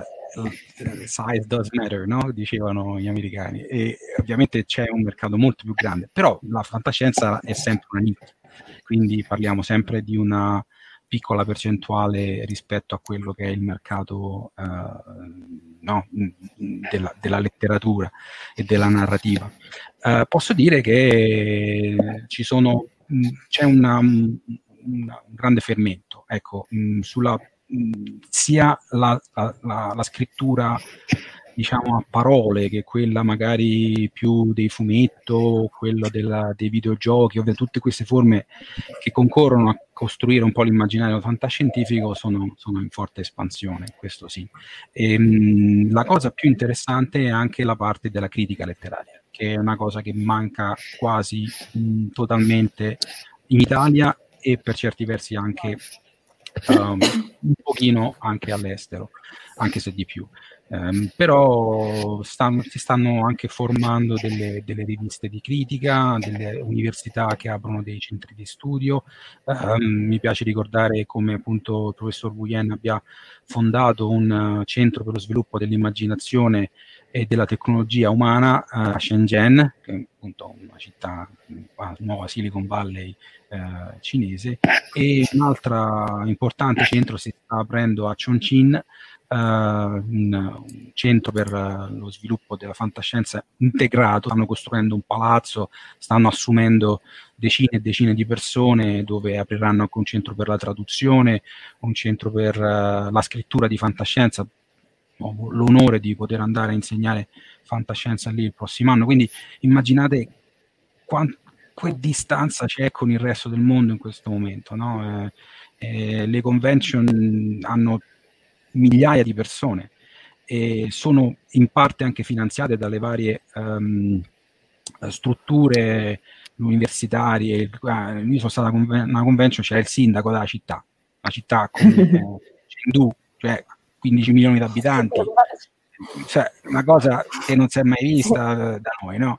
Eh, c'era il rettore dell'Università del Sichuan che fa il suo grandissimo discorso sull'importanza della tecnologia per le nuove generazioni e rinnovare, no, la, la, la, rendere no, la, popolazione più no, così istruita, no? utilizzare la tecnologia. Pensiamo quanto possa essere importante in un momento di pandemia utilizzare la rete, utilizzare le app, riuscire no, a, a, tenersi eh, la gestione, anche questo della tecnologia ci aiuta anche a superare magari certi momenti.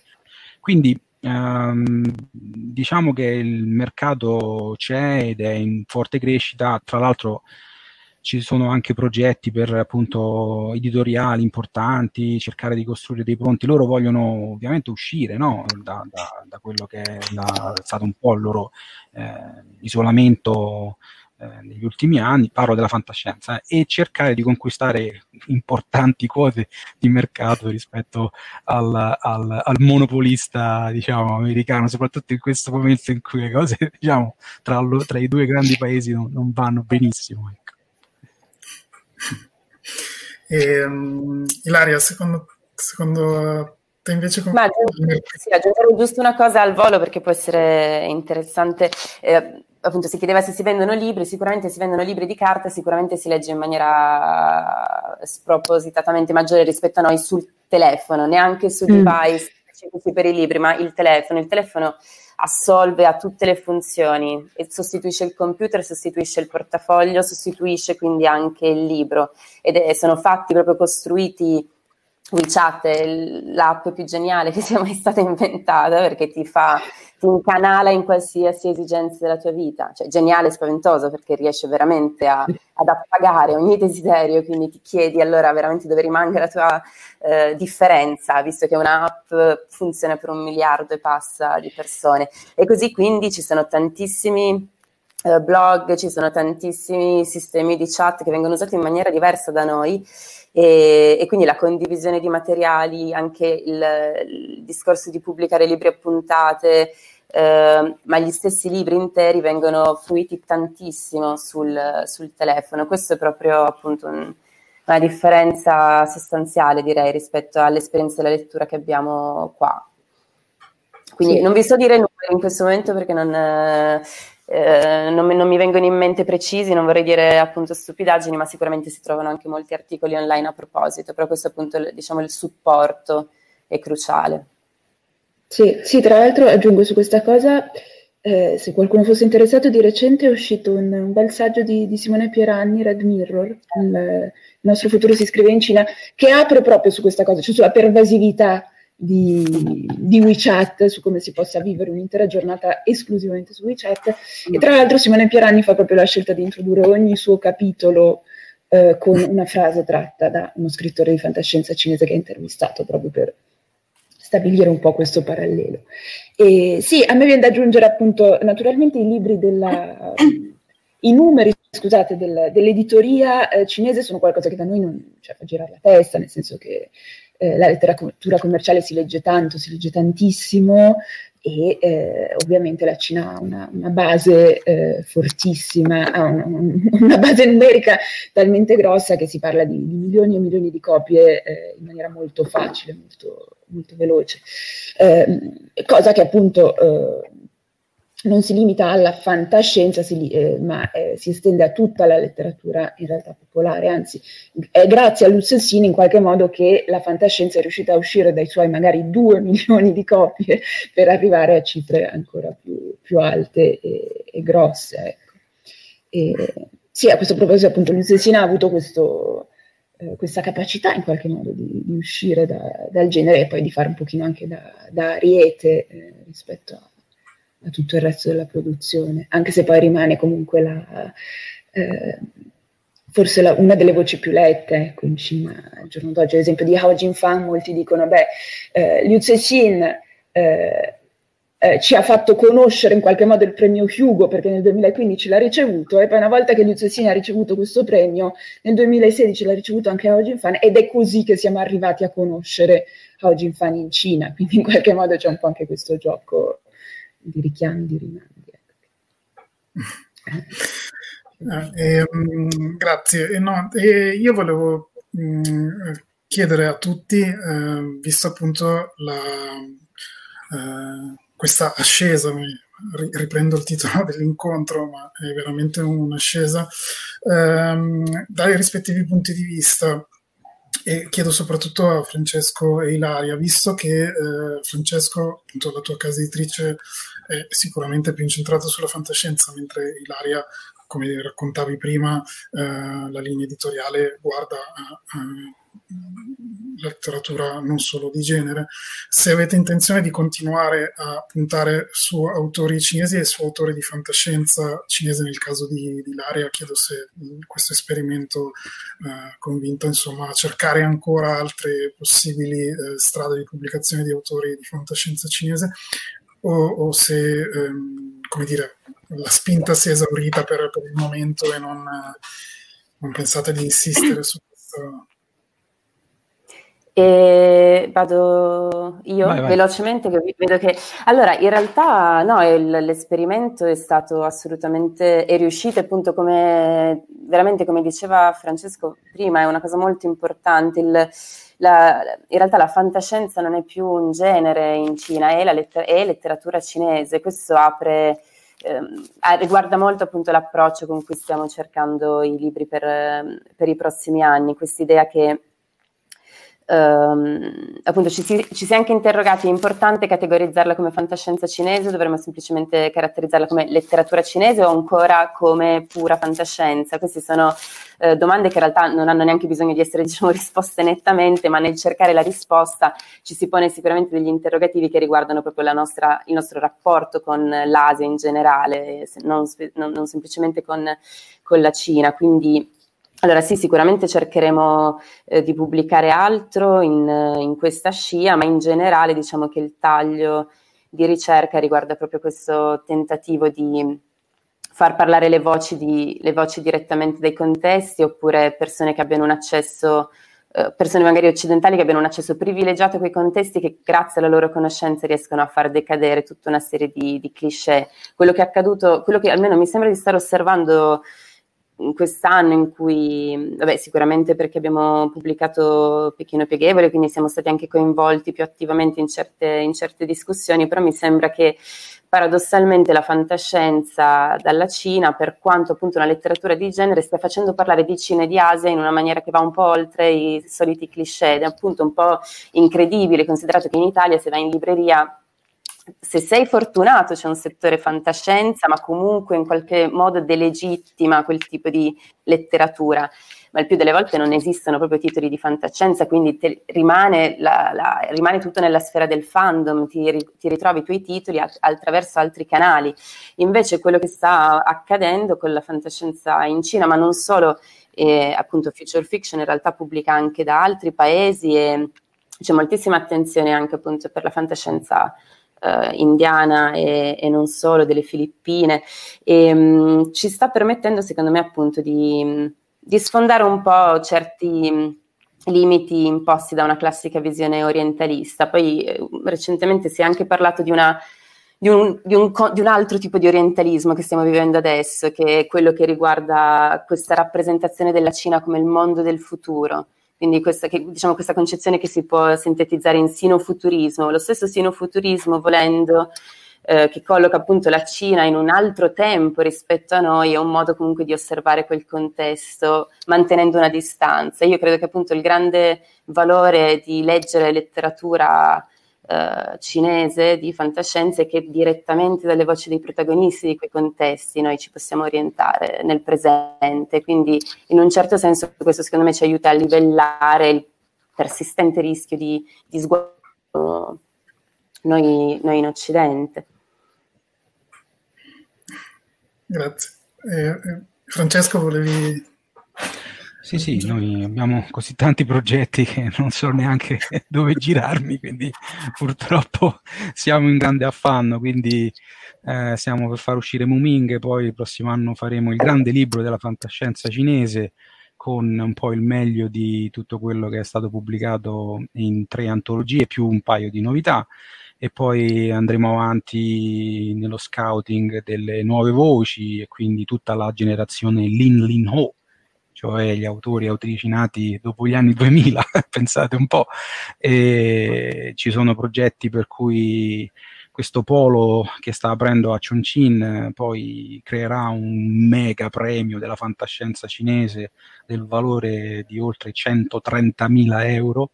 Eh, quindi immaginate un po' quanti soldi stanno mettendo e mh, faranno, io appunto gestirò questo workshop e quindi da lì usciranno degli autori e degli autrici che insomma tradurremo in, in inglese e poi anche in italiano, quindi il binario è la cosa bella insomma è che c'è questo scambio per cui nel corso degli anni ho portato in Italia Chen Chufang, Xia Jia, il professor Wu, Wang Jinkang e volevo mm. portare Han Song, purtroppo quest'anno pam, è saltato tutto. E dall'altra parte io vado spesso lì a portare la voce del resto del mondo Uh, hanno un po' ribattezzato il Marco Polo della fantascienza in Cina e quindi eh, sì, il discorso è, loro sono molto interessati a quello che succede anche al di là degli Stati Uniti, per cui fantascienza indiana, fantascienza brasiliana, fantascienza russa, la fantascienza francese, spagnola, diciamo che quello che sto cercando di dimostrare sul future fiction è che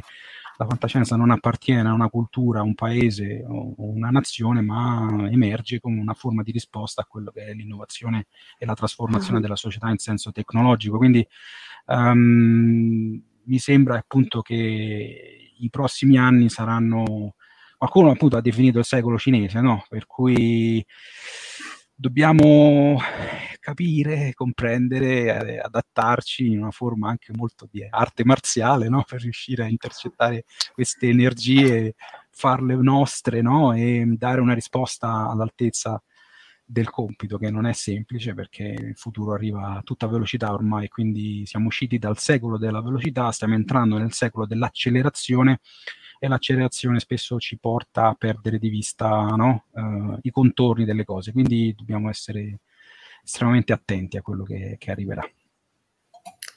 Assolutamente, e concordo e appunto tra l'altro riprendendo quello che dicevate sono eh, anch'io convinto che ehm, proprio grazie alla letteratura e alla fantascienza eh, cinese sia poi possibile proprio leggere la, la, la, Cina di oggi da prospettive che non siano eh, appunto i soliti cliché. Cioè, quando prima mh, mi sembra Ilaria eh, diceva del, no, del, fatto che le, Uh, quando pensiamo agli scrittori uh, cinesi uh, andiamo sempre a guardare quanto sono in dissenso con la dittatura o con, con, comunque il proprio governo, eccetera.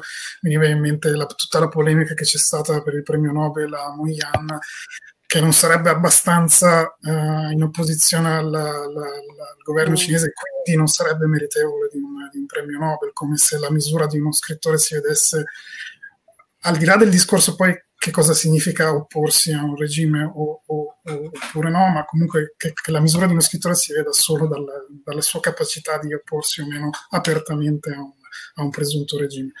Quindi è, è, ovviamente parte tutta di un discorso, di un discorso molto grande, molto interessante. L'altro punto che non so se volete dire due parole, ne avete già un po' accennato tutti, eh, quello che dicevate del soft power cinese, di questo in qualche modo avvicinamento che c'è tra le, eh, le istituzioni e il mondo della fantascienza, cioè che da una parte la fantascienza è anche un, un mezzo o comunque uno dei dei tanti eh, gangli che eh, sono utilizzati per, dare per eh, cambiare l'immagine della Cina sia all'interno che all'esterno, che verso l'esterno.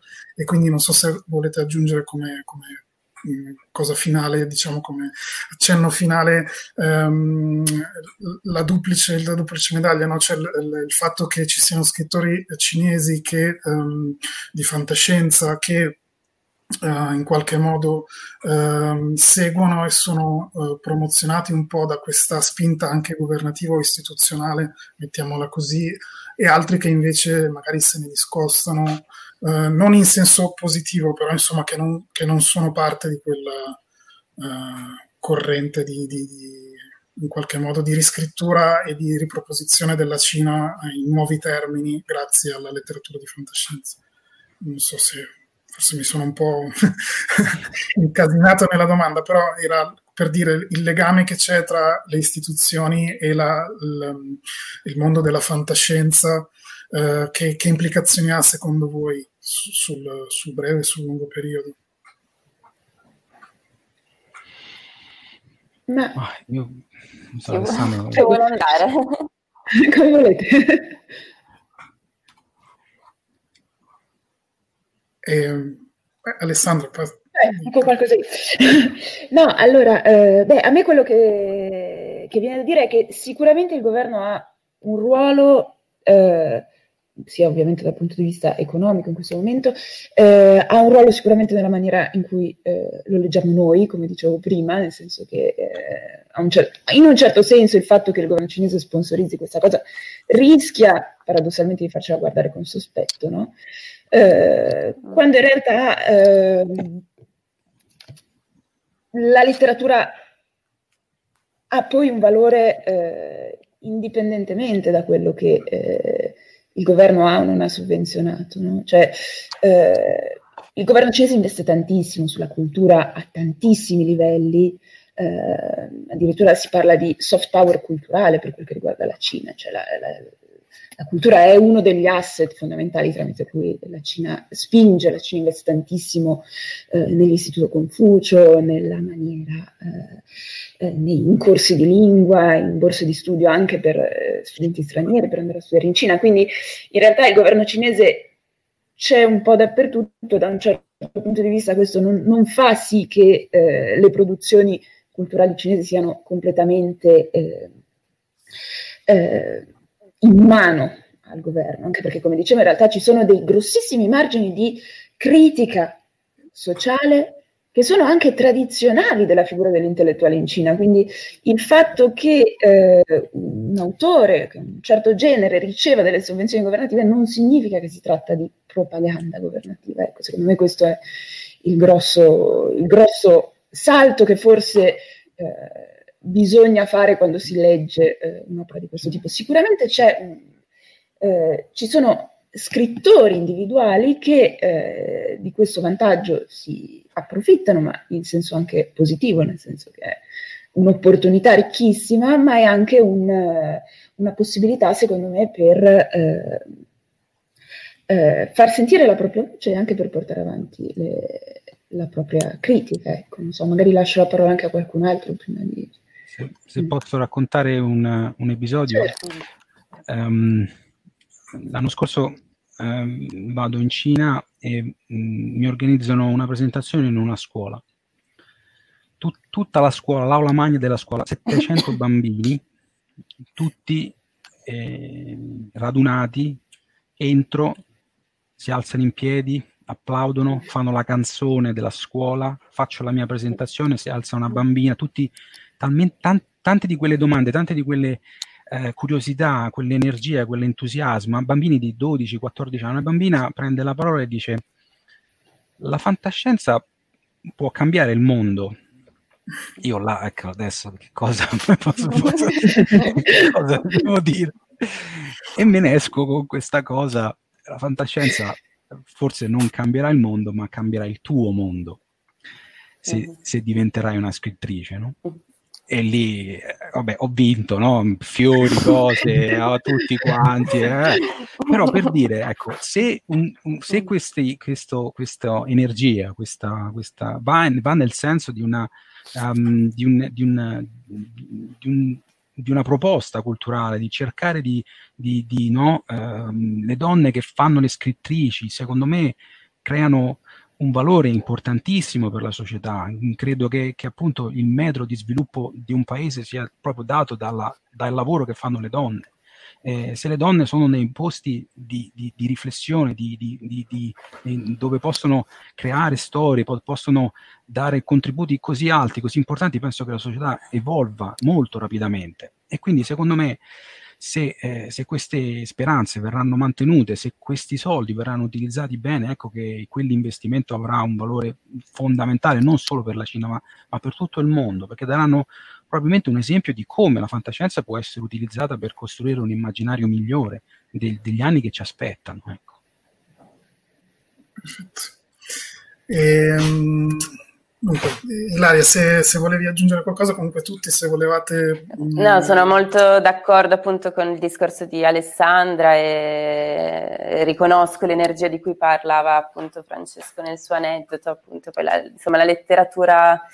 Eh, soprattutto anche ripensando appunto alle critiche rispetto al Nobel di Moyen, ma poi chi è che, face, che, decideva, qual era la prospettiva per cui non era abbastanza critico politicamente? Insomma, la prospettiva è di chi sta, di chi ha dell'egemonia dell'ultimo secolo, quindi non so come dire, se parliamo poi di problemi con il potere, ci sono problemi da entrambe le parti, secondo me. Infatti, infatti, assolutamente. D'accordo, e, ehm, io naturalmente avrei 10.000 altre curiosità da chiedervi, ma eh, diciamo che non si può neanche chiedere l'attenzione per più di, più di, tanto online. Quindi intanto vi ringrazio, magari con la, eh, la possibilità nelle prossime edizioni del festival e naturalmente eh, tutte le altre occasioni, insomma, di riparlarne, di riprendere l'argomento anche da prospettive diverse e più, più specifiche. Quindi eh, ringrazio Alessandra Pezza Uh, ringrazio Ilaria Benini e ringrazio Francesco Verso che hanno raccontato, ciascuno appunto dalla sua prospettiva, uh, l'ascesa della fantascienza cinese uh, nel mondo e in Italia, fortunatamente, visto che eh, grazie a loro sta arrivando anche da noi in traduzione, rendendo più semplice la vita a tutti, a me. eh, io purtroppo non parlo cinese, non leggo cinese, quindi sono mm. entusiasta di queste opportunità. E come promesso volevo solo rubare due minuti ancora a tutti, ehm, solo per dire due mm. cose sul, sul cinema eh, cin- eh, di fantascienza cinese, che appunto eh, esattamente come, come, la letteratura eh, di fantascienza cinese ha avuto una, una un progresso abbastanza incostante a seconda delle epoche e volevo solo dire due cose proprio basiche, nel senso che ehm, si dice che mh, mm, i primi film di fantascienza eh, cinese siano stati fatti anni, alla fine degli anni 30, ehm, soprattutto per un autore, per un regista, Yang Xiaozong, che, ehm, che, i cui film però purtroppo sono andati perduti, quindi eh, è rimasto negli, insomma, nelle nelle tracce scritte questi riferimenti al, a delle idee che potrebbero essere eh, avvicinate alla fantascienza, ma non abbiamo eh, la prova concreta. Nel senso, naturalmente uno dei, dei, film la cui traduzione in inglese Uh, Visiting Shanghai After 60 Years naturalmente riporta alla mente l'idea appunto del guardare una società nei suoi sviluppi futuri e um, e quindi può essere apparentato alla fantascienza, però purtroppo non potremo uh, verificarlo perché il film è andato perduto. Um, il, il, vero capostipite della fantascienza cinese è considerato um, um, Ballad of the Ming uh, Tombs Reservoir uh, del 1958, tra l'altro per fare riferimento a quello che diceva Alessandra Pezza all'inizio proprio della, della politica del grande balzo in avanti. E non a caso anche questo è un film che racconta um, della, della, Cina eh, contemporanea, quindi della Cina del 1958, eh, fa vedere come sia in siano in costruzione dei grandi spazi, delle, delle grandi opere ehm, infrastrutturali, eccetera, e poi fa vedere vent'anni dopo eh, i cambiamenti all'opera e quindi fa vedere come eh, l'impatto di ciò che è stato fatto nel presente ha ehm, delle, delle, ripercussioni positive naturalmente perché presenta questa sorta di utopia eh, comunista eh, nel 1978. Quindi.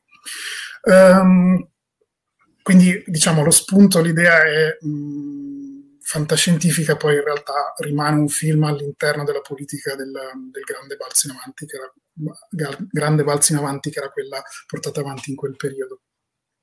Forse appunto il primo film veramente che può essere considerato un po' di, di, uh, di genere e uh, di fantascienza è questo Death Ray on Coral Island uh, di Zhang Hong Mei che um, in realtà ha più uno sguardo da techno thriller, nel senso che presenta questa Cina pervasa da una tecnologia che tutti gli, invid- eh, tutti gli invidiano e quindi deve difendere da eh, intromissioni, eh, intromissioni ehm, straniere.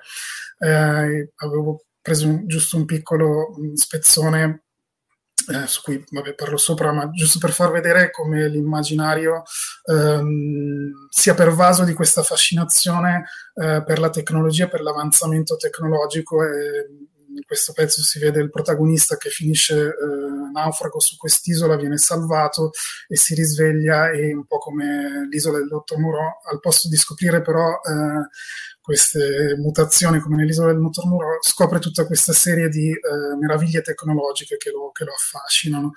E, mm, e, quindi da un certo punto di vista la fantascienza, i, i, pochi, non sono tantissimi naturalmente, i film di fantascienza iniziano a, essere, a diffondersi negli, negli anni Ottanta soprattutto e ehm, hanno un, un, legame molto forte appunto con la, con la ricerca tecnologica. E ehm, secondo me il film però fondamentale nella storia della fantasia, nella breve rispetto insomma alla storia del cinema cinese, nella breve storia del cinema di fantascienza cinese, è que- nel 1986 eh, con Dislocation, che è il secondo film eh, di un regista della quinta generazione, la stessa dei vari eh, Zhang Yimou, eh, Chen Kaige, eh, che sono conosciuti anche, anche in Occidente.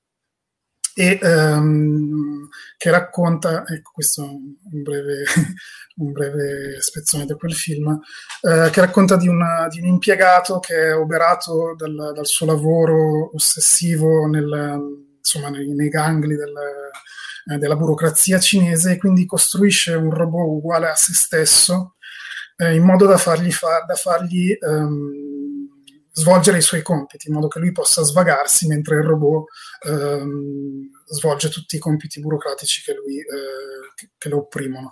E, eh, però piano piano il robot prende il suo posto tanto da andare a un appuntamento con la, con la fidanzata del protagonista. E quindi eh, diciamo la, eh, la visione mh, anche abbastanza critica di, eh, del, regista di Juan ehm, la, che, che, prosegue dal suo, dal suo, primo film, che è un film ehm, fondamentale per la quinta generazione per il cinema cinese, che è The Black Cannon Incident. Um, appunto le, porta a criticare la, dire, una, la, la, burocrazia imperante in quel tempo uh, in Cina tramite questa sferzata di, di, umorismo nero, perché poi appunto tutta la storia è in qualche modo gro- risultata sul, sul genere grottesco um, e, e, e, quindi uh, questi sono, sono, sono, alcuni esempi del, della, di, della, produzione cinese antecedente. Naturalmente poi il, uh, il grande boom si ha con, con il successo del, um, dei film invece di questo, di questo, millennio e soprattutto di quelli usciti nel 2019, come, come, accennava all'inizio Alessandra Pezza, sicuramente il film che ha fatto credere eh, tutti, eh, l'industria cinematografica prima di tutti eh, cinese, nella fantascienza è sicuramente Wandering Heart. Illudere anche. illudere anche esattamente, anche se è, è, è, comunque il terzo incasso di sempre nella storia del botteghino cinese come, ah, degli incazzi sono, bravi, sono bravi. certo, no, nel senso che ovviamente no, è chiaro che l'immaginario è in qualche modo, tra l'altro è molto interessante anche mettere a confronto la, la novella, insomma il racconto lungo esatto. da cui è tratto esatto. il, il, film, il film ha completamente stravolto alcuni punti del, del racconto di Liu Shixin, eh, che, che, da cui è tratto, perché eh, instaura tutto un una, un rapporto che non è presente tra la figura del padre e la figura del, del protagonista, che anzi eh, ehm, come dire, inverte, ribalta il significato profondo del, del, racconto per dire che era invece un racconto di, eh, in qualche modo di uccisione figura, della figura paterna. Eh, comunque appunto il successo è stato tale che ha illuso, ha illuso la, eh, la eh, l'industria cinematografica cinese che fosse possibile arrivare un po' in tutto il mondo. Wandering Art appunto è conosciuto in tutto il mondo anche grazie a Netflix che l'ha, che l'ha distribuito. Il problema è che poi è arrivato Shanghai Fortress, che è l'altro grande, quello che doveva essere l'altro grande blockbuster eh, di fantascienza cinese, che è stato un flop invece colossale eh, anche in Cina, che è stato preso in giro da tutti, da tutti i netizen per citare eh, tutte le varie applicazioni che, che, che sono utilizzate appunto poi per discutere i film, i libri, la letteratura, eccetera, tanto da spingere poi il regista a chiedere scusa pubblicamente per aver girato il film. Eh, e quindi appunto lo scherzo in Cina è che eh, Wandering Art avesse aperto la strada del, del blockbuster di fantascienza e Shanghai forse fosse arrivato a chiudere questa, questa strada. Ecco. Eh, quindi bisogna vedere come, come si evolverà la situazione. Naturalmente però in Cina vengono prodotti anche altri film meno colossal, meno incentrati su questi effetti speciali. Ehm, roboanti. Uh, un esempio è ad esempio, Last Sunrise, che è sempre del 2019, per questo lo mettevo in questo, in questo terzetto, uh, che non è sicuramente un film memorabile, epocale, però comunque ha uno sguardo un po' più intimista, presenta una storia uh, più interessante. Mh, sempre con un futuro catastrofico, un po' come Wandering Art, nel senso che pre, prefigura la, lo spegnimento del sole e ciò che accade, che accade dopo ai due, ai due, protagonisti della storia. Comunque, ecco, era solo per dare un cenno al, al fatto che la fantascienza cinese al cinema esiste da, da, qualche decennio in modo consistente, ma è esplosa sicuramente in seguito al successo della letteratura. Eh, della letteratura cinese, tanto più appunto che il, eh, hanno annunciato che nel 2023 uscirà il seguito di Wandering Art, non so in che, in che modalità, e, um, e, sicuramente in questi anni usciranno altre. La notizia è un'altra però, no? È, è quella de, del problema dei tre corpi. Eh, che, che, è stato tentato di fare anni fa, anche lì con grandi problemi, rifiuti, e adesso insomma sembra che, che venga fatto in Occidente, quindi mo, vediamo. Sì, Vabbè, sì, io so sì, cose che, di cui non posso parlare, però, però vi taglio, vi taglio, magari ne parliamo privatamente. Te le, te le chiederò sicuramente perché mi interessa. E d'accordo. E, d'accordo, quindi grazie di nuovo a tutti e a tutte. E, insomma, speriamo di tornare a parlare presto di, di fantascienza cinese o comunque di fantascienza non eh, anglofona, perché secondo me ce n'è bisogno di tanti punti di vista eh, diversi. Grazie ancora. Grazie. Grazie, grazie, grazie a tutti. Grazie a tutti.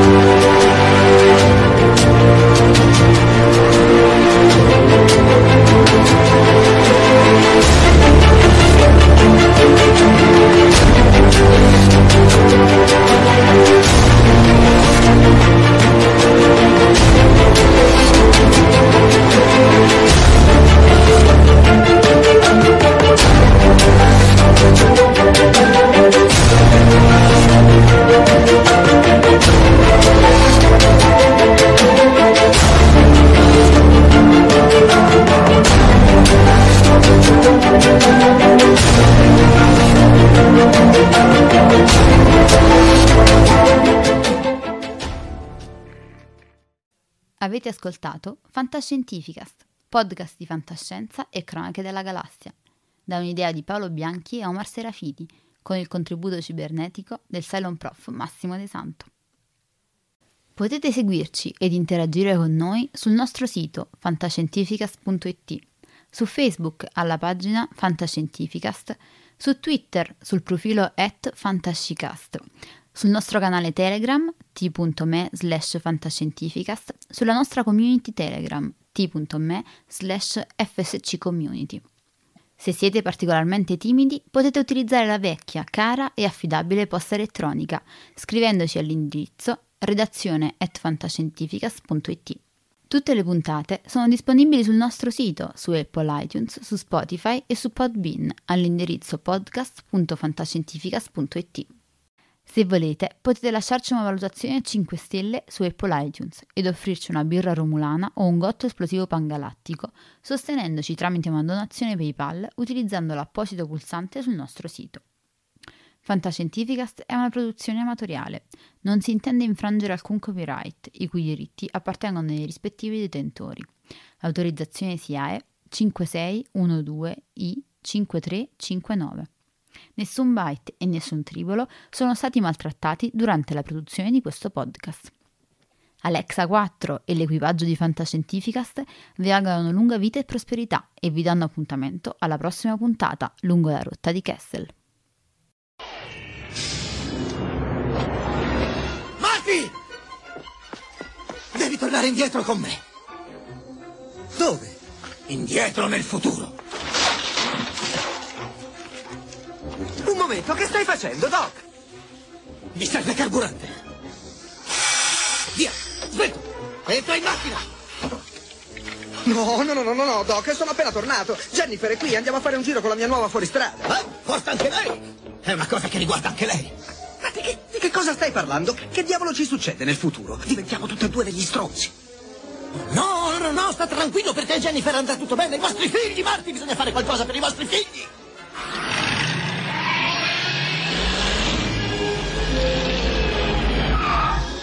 Doc, ci vuole più rincorsa, non c'è strada sufficiente per arrivare a 88 miglia. Strade? Dove andiamo noi non ci servono. Strade. Senti, Marti! Ma, Marti! Marti, guarda queste bustine di fiammiferi che ho fatto stampare per il mio autolavaggio. Una DeLorean volante.